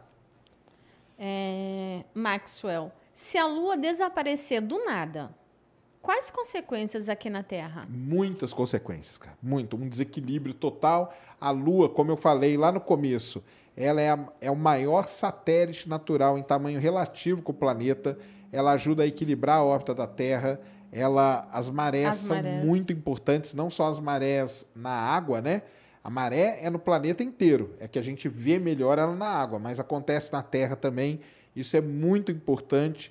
Ou seja, se a Lua ter uma lua e ter uma lua grande em relação ao planeta é um dos fatores primordiais para que a vida, do jeito que a gente conhece, possa existir no planeta. Então, sem a Lua, teríamos muitos problemas, muitos mesmo. E a Lua influencia até na gente. Os astros de das constelações não influencia não, mas a Lua influencia no ser humano, tá, pessoal? Isso aí. É exoplaneto. Sendo bem otimista. ah, o nome dele é exoplaneto? É. Ah, tá, legal. Beirando a ficção. Qual a maneira mais rápida e eficiente de colonizar Marte? Cara, é, é meio essas teorias aí da terraformação mesmo que o pessoal tem, entendeu? É você começar a ir para lá, você tentar criar uma, um campo magnético, aquilo lá que eu falei, depois você tenta criar uma atmosfera, tenta aquecer um pouco o planeta, depois você vai lá e joga umas algas lá, algumas coisas para começar a produzir oxigênio, porque essas algas elas vão pegando o CO2 do ar e vão liberando oxigênio. Então você começa a ter uma produção de oxigênio. Se você tem uma atmosfera, o oxigênio vai ficar preso ali. E aí, a partir daí, você começa, vai surgir um ecossistema, e aí você talvez consiga plantar, talvez consiga tirar água, e daí vai. Acho que essa seria a maneira mais rápida. Existem aí livros que falam disso, artigos, só que isso é coisa para milênios, tá? Mas é o jeito mais rápido. Mas eu acho que ele pediu para você dar uma ideia para ele passar pelo Elon Musk, só acho. Não. Mas essa aí acho que até é a ideia do Elon Musk, né? Pelo menos era. Agora, agora é aquela cidadezinha lá. É, porque ele queria é, jogar bombas, né? É, Nuke Mars, que chama. Que é, é. jogar bomba atômica para ela pra explodir. Tentar ativar. Exatamente. Isso aí é a ideia dele. É, o João pergunta: o limite do universo observável é o limite do James Webb? Pouco antes do Big Bang? Por enquanto, não, né? Porque o James Webb ainda não chegou lá, né? Ainda não observou, né? Então, assim, o, o limite do universo hoje é, é o limite do Hubble, né? Que é a coisa mais distante que a gente já viu, que é aquela galáxia lá, GNZ 11, ela seria hoje o limite. A gente espera que tudo funcione da maneira correta e o James Webb consiga avançar um pouquinho a mais ali, uns 200 milhões de anos, do, de, de anos né, para perto do, do início. E aí sim vai ser o limite do universo observável, vai ser o do James Webb. É porque essa um é pouco, é uma né? questão. Ah, o limite, quando, quando a gente fala do limite observável, é que é o limite que já foi observado. Exatamente. Entendeu? Essa é a questão. Não é o observável de que tipo. É um limite que a gente poderia, poderia observar, observar. Entendeu? O limite observado, é como você falou, é o limite que o Hubble conseguiu observar. Com certeza o James Webb, acreditamos, se der tudo certo, irá além disso. Exatamente. É, Alexandre, como fica a situação dos russos na estação espacial agora que começou a guerra? Já falamos, né? Já. Isso aí. Temos que esperar aí ver o desdobramento de tudo isso. Fabi, o equilíbrio gravitacional que ocorre no ponto de Lagrange influencia na passagem do tempo? Não, não influencia. Tá? Ali é um poço gravitacional, né, de força gravitacional. Quando você joga um objeto ali, ele não cai nem para um lado nem para o outro, ele fica ali. Não o ponto de Lagrange do James Webb, tá? Porque o do James Webb é instável, por isso que ele tem um motorzinho dele lá para colocar ele na posição. Mas os outros lá, o L3, o L5 e tal, eles são estáveis. Se você jogar ele fica parado. Mas por que, que não altera o tempo? Porque está todo mundo orbitando o Sol. Então você está no mesmo esquema temporal? É, WJS. Nas simulações, sempre vemos o espaço barra galáxia num plano horizontal. O que há é, para cima e para baixo? Primeiro que esse para cima e para baixo não existe, né? No universo em si. Cara, tem, tenha na mente uma coisa. Toda simulação, ela tem um grau de simplificação, tá? Então, depende do que aquela simulação está querendo mostrar para você. Se ela está querendo mostrar como que uma galáxia evolui, a galáxia ela tem um plano, então o cara normalmente na hora que ele mostra, ele mostra como as coisas acontecem naquele plano galáctico, tá? Então, existem limitações. Mas agora, por exemplo, eu até fiz um vídeo que saiu a maior representação e mais precisa do universo como um todo, uma simulação tridimensional. Então, existem as simulações tridimensionais também. São perfeitas? Não são, porque tem simplificações, tá? A próxima pergunta, inclusive, tem a ver com isso, do Silva Lucas. O que existe no, entre aspas, espaço entre uma galáxia e outra? Boa. Então, existe, existe um negócio chamado espaço intergaláctico e existe muito gás, muita poeira, principalmente gás hidrogênio e tudo mais, que forma o que a gente chama de teia cósmica. As galáxias, os aglomerados estariam nos nozinhos e a teia, imagina uma teia de aranha, a teia nada mais seria do que filamentos ali de gás, hidrogênio de poeira. E quando a gente dá muita sorte, um quasar, que é aquele objeto que a gente já falou, ele consegue, determinadas situações, iluminar, igual uma lanterna que ilumina uma teia de aranha de noite você vê. Então é legal pra caramba isso. É uma das coisas muito estudadas e é uma das coisas que os astrônomos querem muito é desenvolver equipamentos para ver maiores pedaços da teia cósmica. PH 23 Moraes. Qual a chance da humanidade orbitar outros planetas? Orbitar? Ah, orbitar tá aí uma chance até mais razoável, né?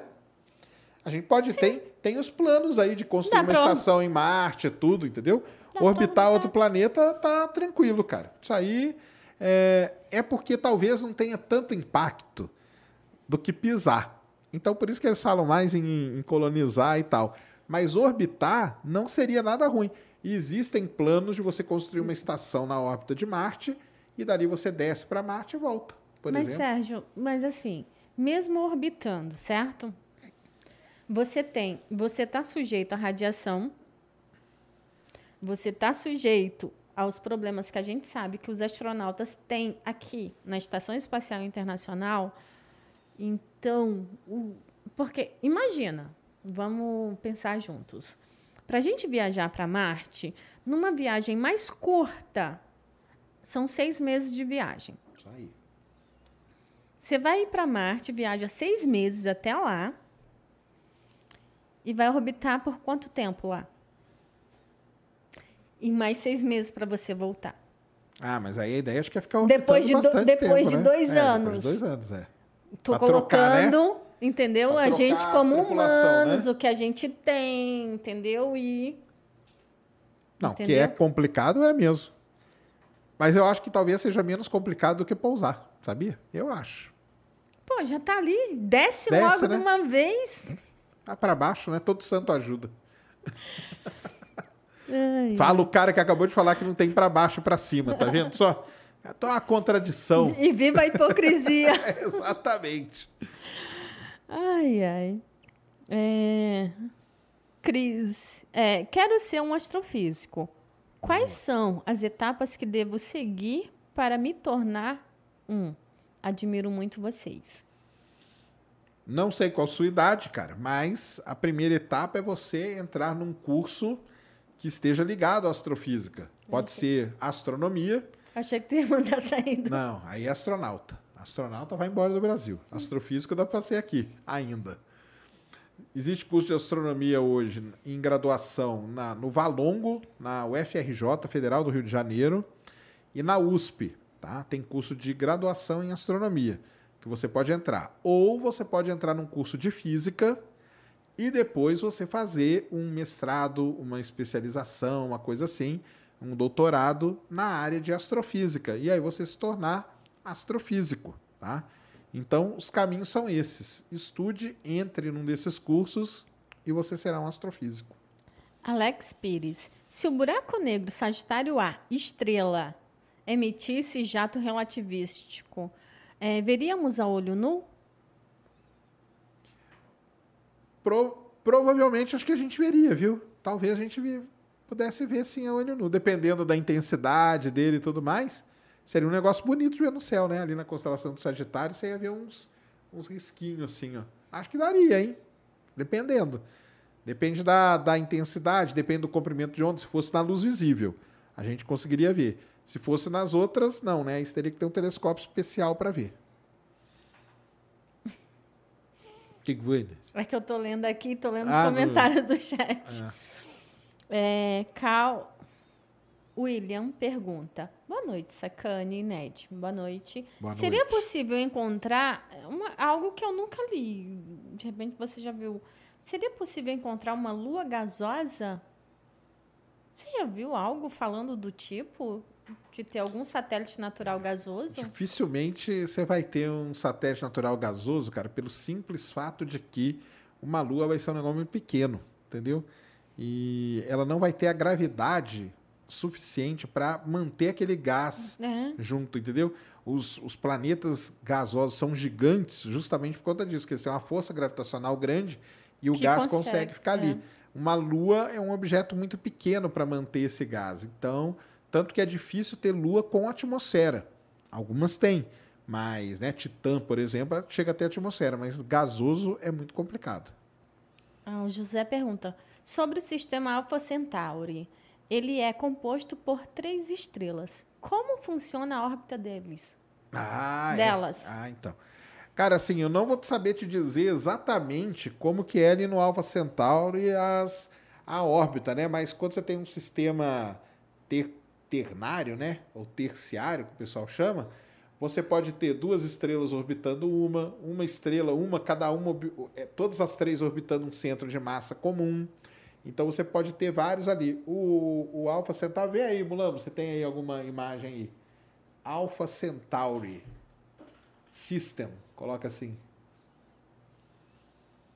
Ver se alguém fala da, de como que é a órbita lá. Eu não, não, não lembro assim de cabeça, cara, tá? Mas é algum desses esquemas aí. Hum...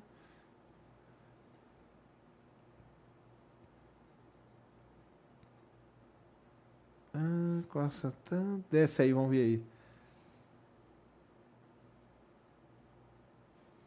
Alfa Centauri, também conhecido como Hananã, sistema estelar mais próximo, distância. É, acho que não falam como que é não, né? Hum, não. Sobe aí, vê lá na imagem, lá se tem alguma coisa aí. Se mostra a órbita, alguma coisa, eu não, não sei.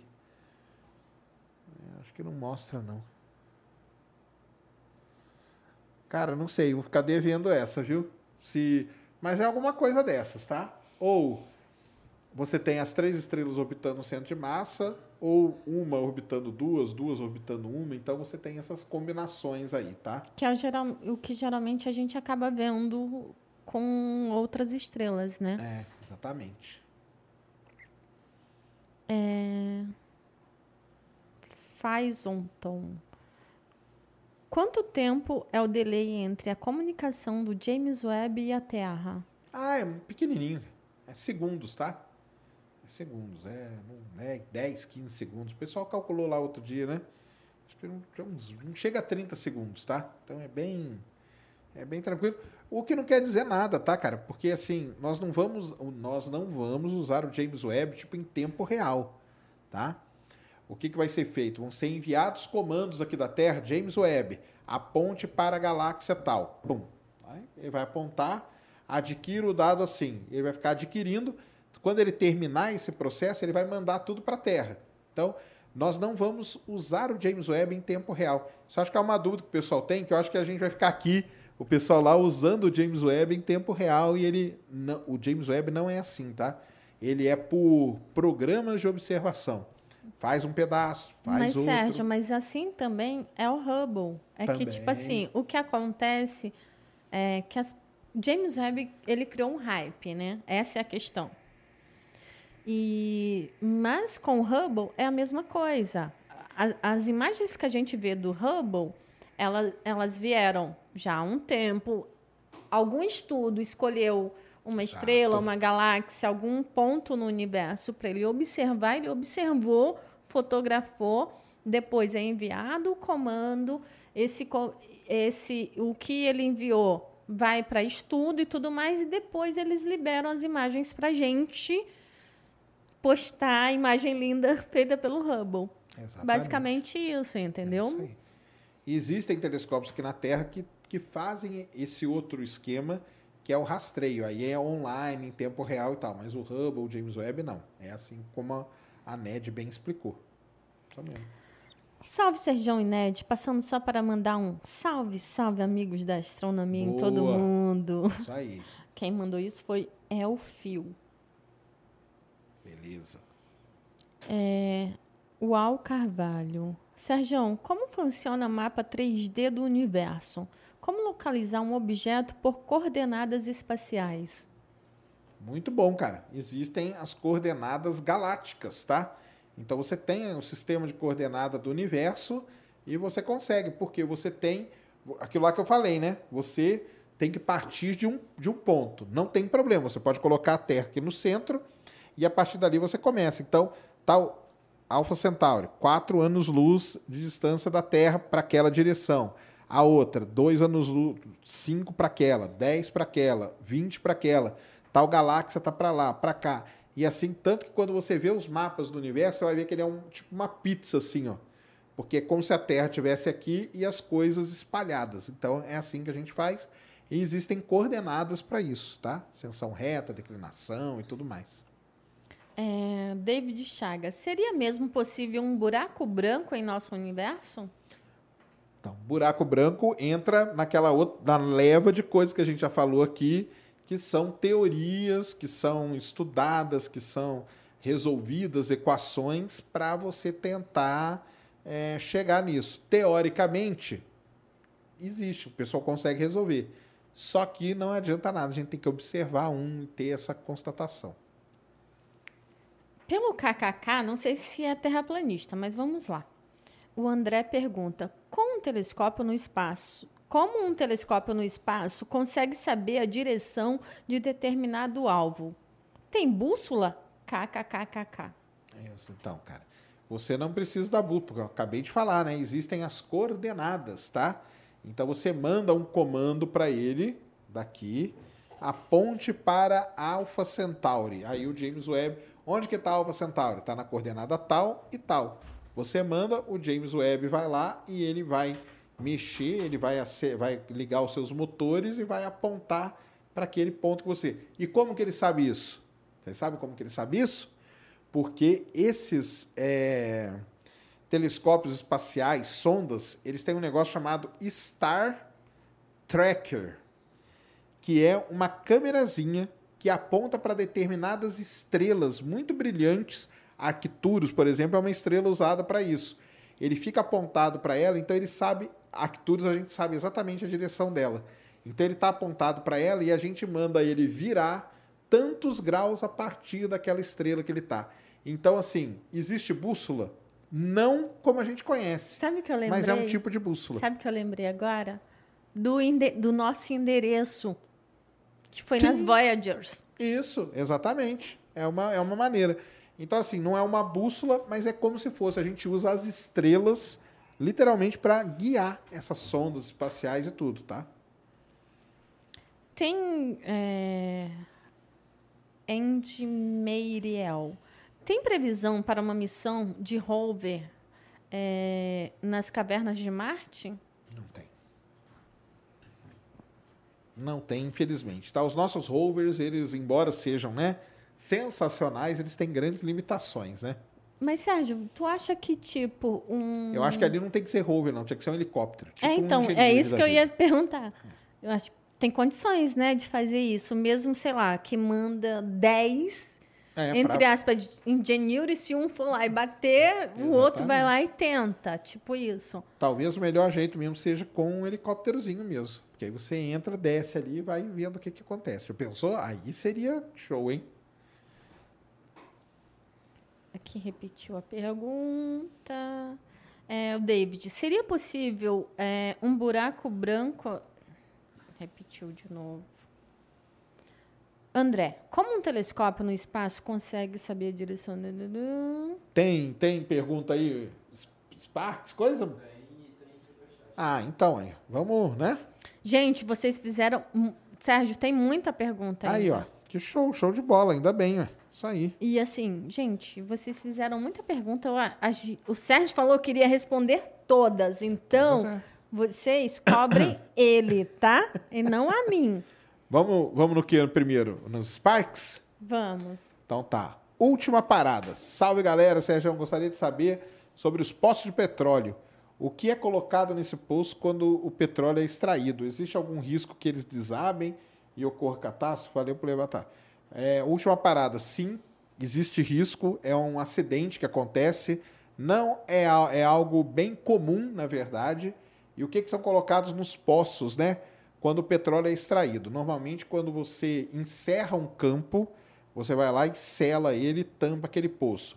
Para o poço não cair, a gente cimenta, que chama. E é cimentar mesmo, tá? À medida que você vai furando, você vai descendo um, um equipamento que vai colocando cimento e vai criando uma parede no poço para ele não desabar. Mas, e antes disso é feito todo um estudo exatamente para que se consiga fazer isso para que não desabe, exatamente. né? Exatamente. Entendeu? É feito todo um estudo antes. Tudo, tudo simulado, tudo bonitinho. É. Valeu, última parada. É feito CGI? Simulado? Muito CGI. Ah, o Brunão aí, ó. Salve, salve, Ned, Serjão, tá sendo muito show participar da equipe do Ciência Sem Fim. Aí, ó, Brunão, para quem não sabe, é o nosso cara do Cortes, né? É. É o do Cortes, isso e eu aí. pego no pé do Brunão. Brunão, tá me devendo, tá? O que eu pedi dos participantes antigos. Me manda. É isso mesmo. Sonho que eu estava mais difícil do que o Mundial do. Não, cara, o Mundial do Palmeiras é impossível. Essa é a diferença, tá? Tamo junto aí, Brunão. Como os cientistas na ISS pesam algo na microgravidade? Ned, o Serjão não acredita, mas a FAA tá de sacan... Ah, é, é, o Brunão ele tem uma teoria da conspiração que a FAA não vai deixar o Elon Musk tipo voar antes da NASA e tal. Ele tem toda uma teoria. Cara, eu acho que não tá não. Eu vi que você mandou ontem lá que você falou no finalzinho, eu te avisei da FAA. Por quê? Porque a FAA adiou para 28 de março o relatório ambiental da SpaceX, ou seja, só vai voar depois de abril. Então, o é problema da FAA com o Elon Musk é culpa de quem? Twitter. Do Elon Musk. Culpa do Twitter. Exatamente. É Porque mesmo. o Elon Musk ele se achou o deus de tudo e foi brigar com quem? Com a FAA. Aí a FAA falou o quê? Agora tu não vai. E no pior então, lugar que ele podia ir brigar, que é o Twitter. Twitter. É isso mesmo. Aí pronto, a culpa é dele. Cara, como cientistas é, na ISS pesam algo na microgravidade. Então, mas eles têm ali as. Você desconta, né? Você desconta. É, isso aí não é tão difícil, entendeu? A balança vai descontada. Então, aquela. É igual quando você vai Exato. e tem o prato não tem ali. o prato que você coloca para descontar o peso. É. Lá na, na microgravidade é do mesmo jeito, cara. Você desconta, a balança já está calibrada. Pô, esqueci de mandar um salve para o aí, Mulambo. Pô, Mulambo, esqueceu de você, não acredito. Pô, Brunão. Por que aquele foguete feio, que não lembro o nome, tem apenas um booster sólido? Qual é o foguete, cara? Não é mais difícil para IA calcular? Espero que não seja o Electron. Que é esse tal? Não, ah, ah eu sei do que ele está falando. É porque o Atlas, ah, o tá. foguete Atlas 5, ele tem várias configurações. Uma delas é que ele tem um booster sólido só. E é uma das coisas mais legais, porque mostraram né, a filmagem em câmera super lenta, que você vê que ele sai para o lado mesmo. E depois uhum, ela. Sim, ela... Sim. É. Cara, é isso aí. É porque o cara ele coloca o número. Cada um de... tem sua tecnologia. Cada um tem, não. E ele coloca no... a quantidade de boosters sólidos dependendo do tamanho da carga, do peso da carga e para onde vai levar. E a IA que se vire, cara. Isso aí para IA é o de menos. Sabe qual é a vantagem da IA? Ela não reclama, cara. Então você manda ela calcular, ela calcula. Por enquanto. Por enquanto. Porque o dia que reclamar, nós estamos... eu tô ferrado. O que é esse tal de buraco branco? Cara, buraco branco seria o contrário do buraco negro. Enquanto o buraco negro engole tudo, o buraco branco cuspiria tudo para fora. É. Não, é, não, não é que não existe ou não existe, agora não é meme, não, tá? Não é meme, não. É porque, teoricamente, você resolve as equações ali e teoricamente você chega numa solução para um buraco branco, tá? É só isso. Abraço pro chat da Twitch. Ah, o Brunão fica na Twitch também? Fica. Ah, é? é. Ah, é maneiro. São amiguinhos da Twitch, né? Pessoal, no dia do episódio 60 do Ciência, na semana passada, foi comemorado 60 anos o primeiro homem, John Glenn, norte-americano. Ah, caramba, sério? Que demais, Pô, cara. Não, por que você não falou antes? A gente tinha feito mó... A NASA realmente foi a melhor agência ou ela só era boa no marketing na época? Parem de zoar a minha cidade. Varginha. Essa é de Varginha, Bruno? Não, não zoo, não, não, cara. Aliás, eu acho que Varginha, cara, soube muito bem aproveitar tudo isso. O hype, né? É, pô, foi a melhor coisa que aconteceu para a cidade. Cara, é... então, naquela época lá, o que que acontecia, né? Os caras, eles, cara, estavam os dois, né, é, evoluindo ali e tudo mais. A NASA, provavelmente, ela, ela sempre foi e é melhor no marketing, porque se você comparar a NASA, por exemplo, com a chinesa, a chinesa o cara não precisa dar satisfação para ninguém, cara. Né? Ali não tem satisfação. Ele vai lá, é dinheiro, toma tal. Se o público reclamar, reclama aí, cara. Não tem nada a ver com você, porque é outro regime. Na Rússia, mais ou menos a mesma coisa também, entendeu? Então os caras não devem muita explicação. Agora, nos Estados Unidos deve. Mas, entendeu? Sérgio, mas assim, o que ele colocou, mas só era boa no marketing da época, porque o que acontece, não é, não foi, não era só boa no marketing. Não, não era só boa Tanto no marketing, que não. Ela Tanto que ela mostrava primeiro, e fazia, é, entendeu? Então tem essa questão. Mas o marketing para a NASA ele é primordial porque ela precisa falar pro pro, pro pagador de imposto norte-americano aonde que está indo o dinheiro dele. Nos outros países, basicamente, você não precisa dar tanta explicação assim. Tá? Então é basicamente... Não, e outra coisa, tanto que o Elon Musk percebeu que o marketing era essencial. Faz tudo. Tanto que a gente vê hoje é, empresas como a China, que, tipo, a gente ficava procurando algum lançamento, a gente já fez transmissão do cara tá filmando da casa dele e da varanda e correr para o banheiro Exato. filmando, entendeu?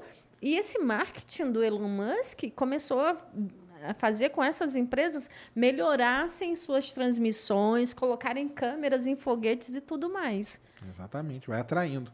Você mandou aqui, né, Mules? É esses aqui, né? Marcelo Dorizotti. Sérgio, tudo gira em torno de alguma coisa, os planetas em torno do Sol e assim por diante. Mas tudo está girando em torno do quê? Isso aí, cara. Então tudo gira, né? E as coisas giram sempre as galá... em torno, as galáxias giram. A Via Láctea está girando. A Via Láctea está girando, a Via Láctea com Andrômeda, M32 e tal, estão girando em torno de um centro ali no grupo delas. O nosso grupo, o outro, o outro, está girando em torno de um Existe ponto Existe um centro de massa. Eu isso. acho que tem vídeo no meu canal sobre isso. Aí, ó. Então vamos lá no canal da NED que tem lá. Marcelo, mas isso mesmo, cara. Não é em torno do Big Bang, não, entendeu? mas vão criando esses centros de massa aí onde as coisas vão girando, tá? Rafael Liberato, o Marcelo mandou vintão, valeu, obrigado. O Rafael Liberato mandou cinquentão, opa, valeu, cara. Boa noite, Serjão e Ned. O que vocês acham do estudo recente que relacionou o conceito de entrelaçamento quântico ao de buracos de minhoca? Acreditam que esse é o caminho para a unificação da mecânica quântica com a teoria da relatividade? É muito legal isso também. Só que, de novo, né, cara? Teoricamente, né? Teoricamente, eles vão resolvendo esses problemas. Sim, é uma ideia, porque um buraco de minhoca ele está relacionado com algo que é muito grande e o entrelaçamento quântico com algo que é muito pequeno. Se realmente isso né, existir, for comprovado e tal, é um dos caminhos da teoria da unificação. Sim, tá? É muito legal isso. É igual você falou, teoricamente, mas quando você já estava lendo, para mim ainda estava exatamente nisso, no campo das ideias. Entendeu? Porque até que uma ideia chega a ser uma teoria, tem muito, tem muito chão pela frente. Exatamente. O Vibe Love 7 mandou aqui em, em né, Mulambo? E o Mulambo já converteu. Eu vi, eu vi ele convertendo é, ali. Mandou 110 reais, que são 2.440 ienes. Muito obrigado, Puts, viu, cara? Obrigada. O Sol, que já existe há bilhões de anos, como ele consegue ter tanto elemento suficiente para manter a combustão por tanto tempo? Ele recicla? Não. O Sol, ele é uma estrela de um determinado tipo, de um determinado tamanho. Atualmente, ele só queima um elemento, cara, que é o hidrogênio. Então ele vai queimando hidrogênio, vai queimando hidrogênio. Ele deve queimar esse hidrogênio por mais aí uns quase 4 bilhões de anos, talvez um pouquinho menos. Depois ele vai começar a queimar um outro elemento, que é o hélio. E depois ele vai virar uma anã branca e tal. Então, é, como que a gente sabe disso? Porque a gente calcula a massa dele e pela massa dele a gente tem a ideia, porque a gente conhece como que funciona a fusão nuclear do hidrogênio, tá? Então é isso. Ele não está reciclando, e o que ele está fazendo é queimando hidrogênio. Tá? E no processo de fusão, ele transforma dois átomos de hidrogênio em um átomo de hélio, e nesse processo de fusão tem liberação de energia que chega aqui na Terra. Tá? MRPA Android mandou vintão aqui. Quero trabalhar com computação quântica. Qual roadmap em física teórica devo fazer? Algum PhD nesse sentido? Cara, com certeza lá dentro da física você vai ter as, essa parte aí, física moderna, né? física de materiais, física matemática. É, é, um, é coisa complicada pra caramba, tá? Mas vale muito a pena porque essa computação quântica aí é uma coisa aí do futuro talvez próximo, né? Na China já tem alguma coisa, se não me engano. E se você entrar por essa, por essa área aí, no futuro você vai ter muita coisa com isso, tá? Então, é, minha melhor para você, assim, melhor conselho, cara, procure lá na física, tá?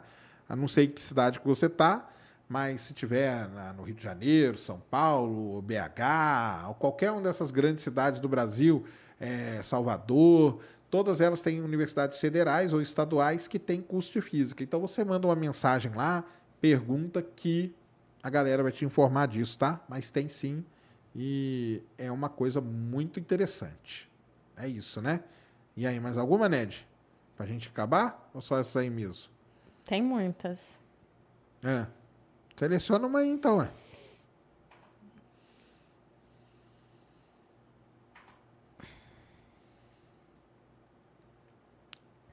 Aproveitando que estamos no hype da guerra.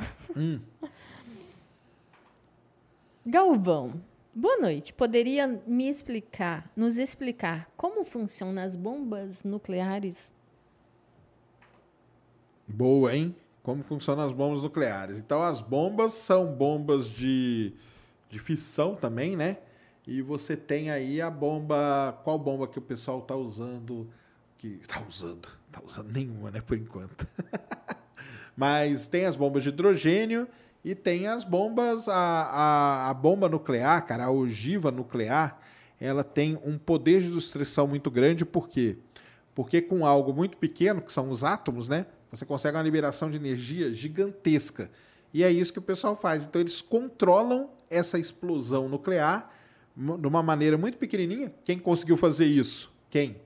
Einstein, aqueles caras todos lá estudaram para controlar esse processo e colocar isso dentro de uma bomba. Olha a tecnologia que foi desenvolvida para isso. Como eu falo, tudo tem o um lado mal da aplicação, tanto que esses caras, muito deles se arrependeram depois e tudo. Mas ela funciona assim. Ela quebra ali aqueles átomos, né? E nessa quebra gera uma quantidade de energia gigantesca e acontece a detonação, né? E eu acho que nós falamos aqui já também, que você às vezes você tem uma, uma bomba de uma de fissão que gera uma difusão e tudo, e aí você tem bomba H, bomba, aí tem vários tipos de bomba que podem, né? E eu sei porque que ele está tá, tá falando isso, porque nós estamos tendo a guerra, a Rússia se não é o maior, é o segundo maior arsenal nuclear do mundo. E não só isso, né? Ela tem aquela que é a maior bomba de todas, né? Tizar, não sei o quê, Sim. que é um negócio que, quando você vê a comparação com a bomba de Hiroshima, por exemplo, é um negócio ridículo a bomba de Hiroshima. E tá todo ridículo, mundo. Ridículo, entre aspas, muitas aspas.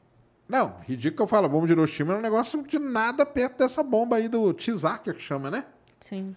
E tá muita gente morrendo de medo que, eu, cara, você não sabe o que passa na cabeça desse pessoal. Eles podem soltar isso aí, né? Vai que ele precisa testar. Então, é triste pra caramba, né? É, então. É o que eu falo. Guerra nunca é bom.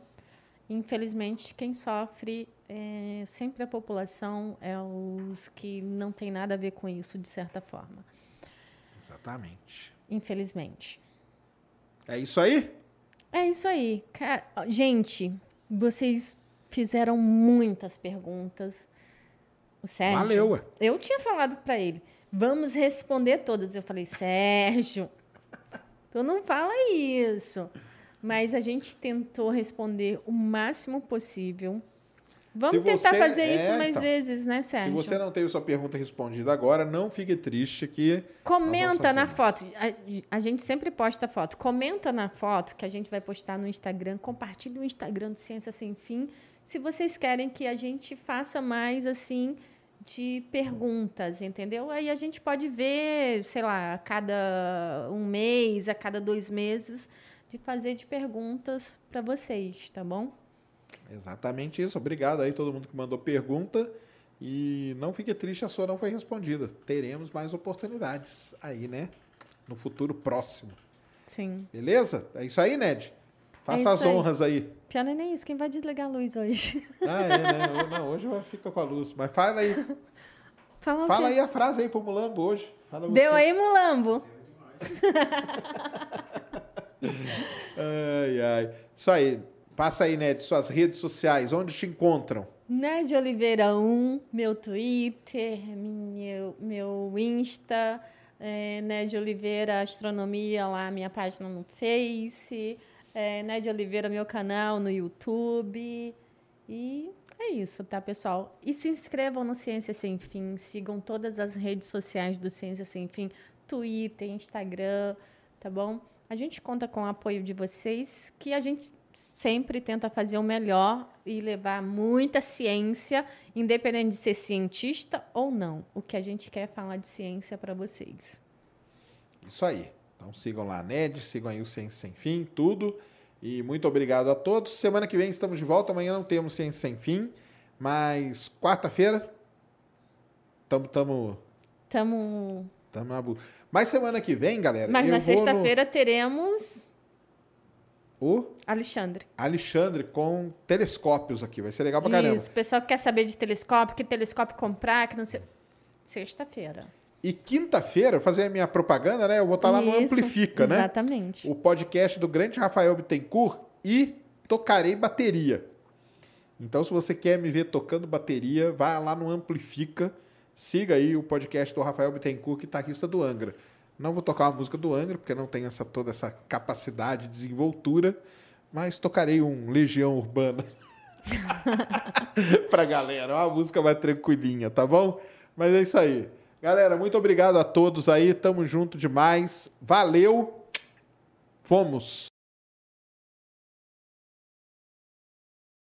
Mary redeemed a $50,000 cash prize playing Chumba Casino this year. I was only playing for fun, so winning this was a dream come true. Chumba Casino is America's number one social casino experience. It's serious fun. With over 80 casino style games to choose from, you too could win life changing amounts of cash. Be like Mary. Log on to chumbacasino.com and give them a whirl. That's chumbacasino.com. No purchase necessary, void, or prohibited by law. 18 plus. Terms and conditions apply. See website for details. The voice in the preceding commercial was not the actual voice of a winner. Lucky Land Casino asking people what's the weirdest place you've gotten lucky? Lucky? In line at the deli, I guess? Aha, in my dentist's office. More than once, actually. Do I have to say? Yes, you do. In the car before my kids' PTA meeting. Really? Yes. Excuse me, what's the weirdest place you've gotten lucky? I never win and tell. Well, there you have it. You can get lucky anywhere playing at LuckyLandSlots.com. Play for free right now. Are you feeling lucky? No purchase necessary. Void where prohibited by law. 18 plus. Terms and conditions apply. See website for details.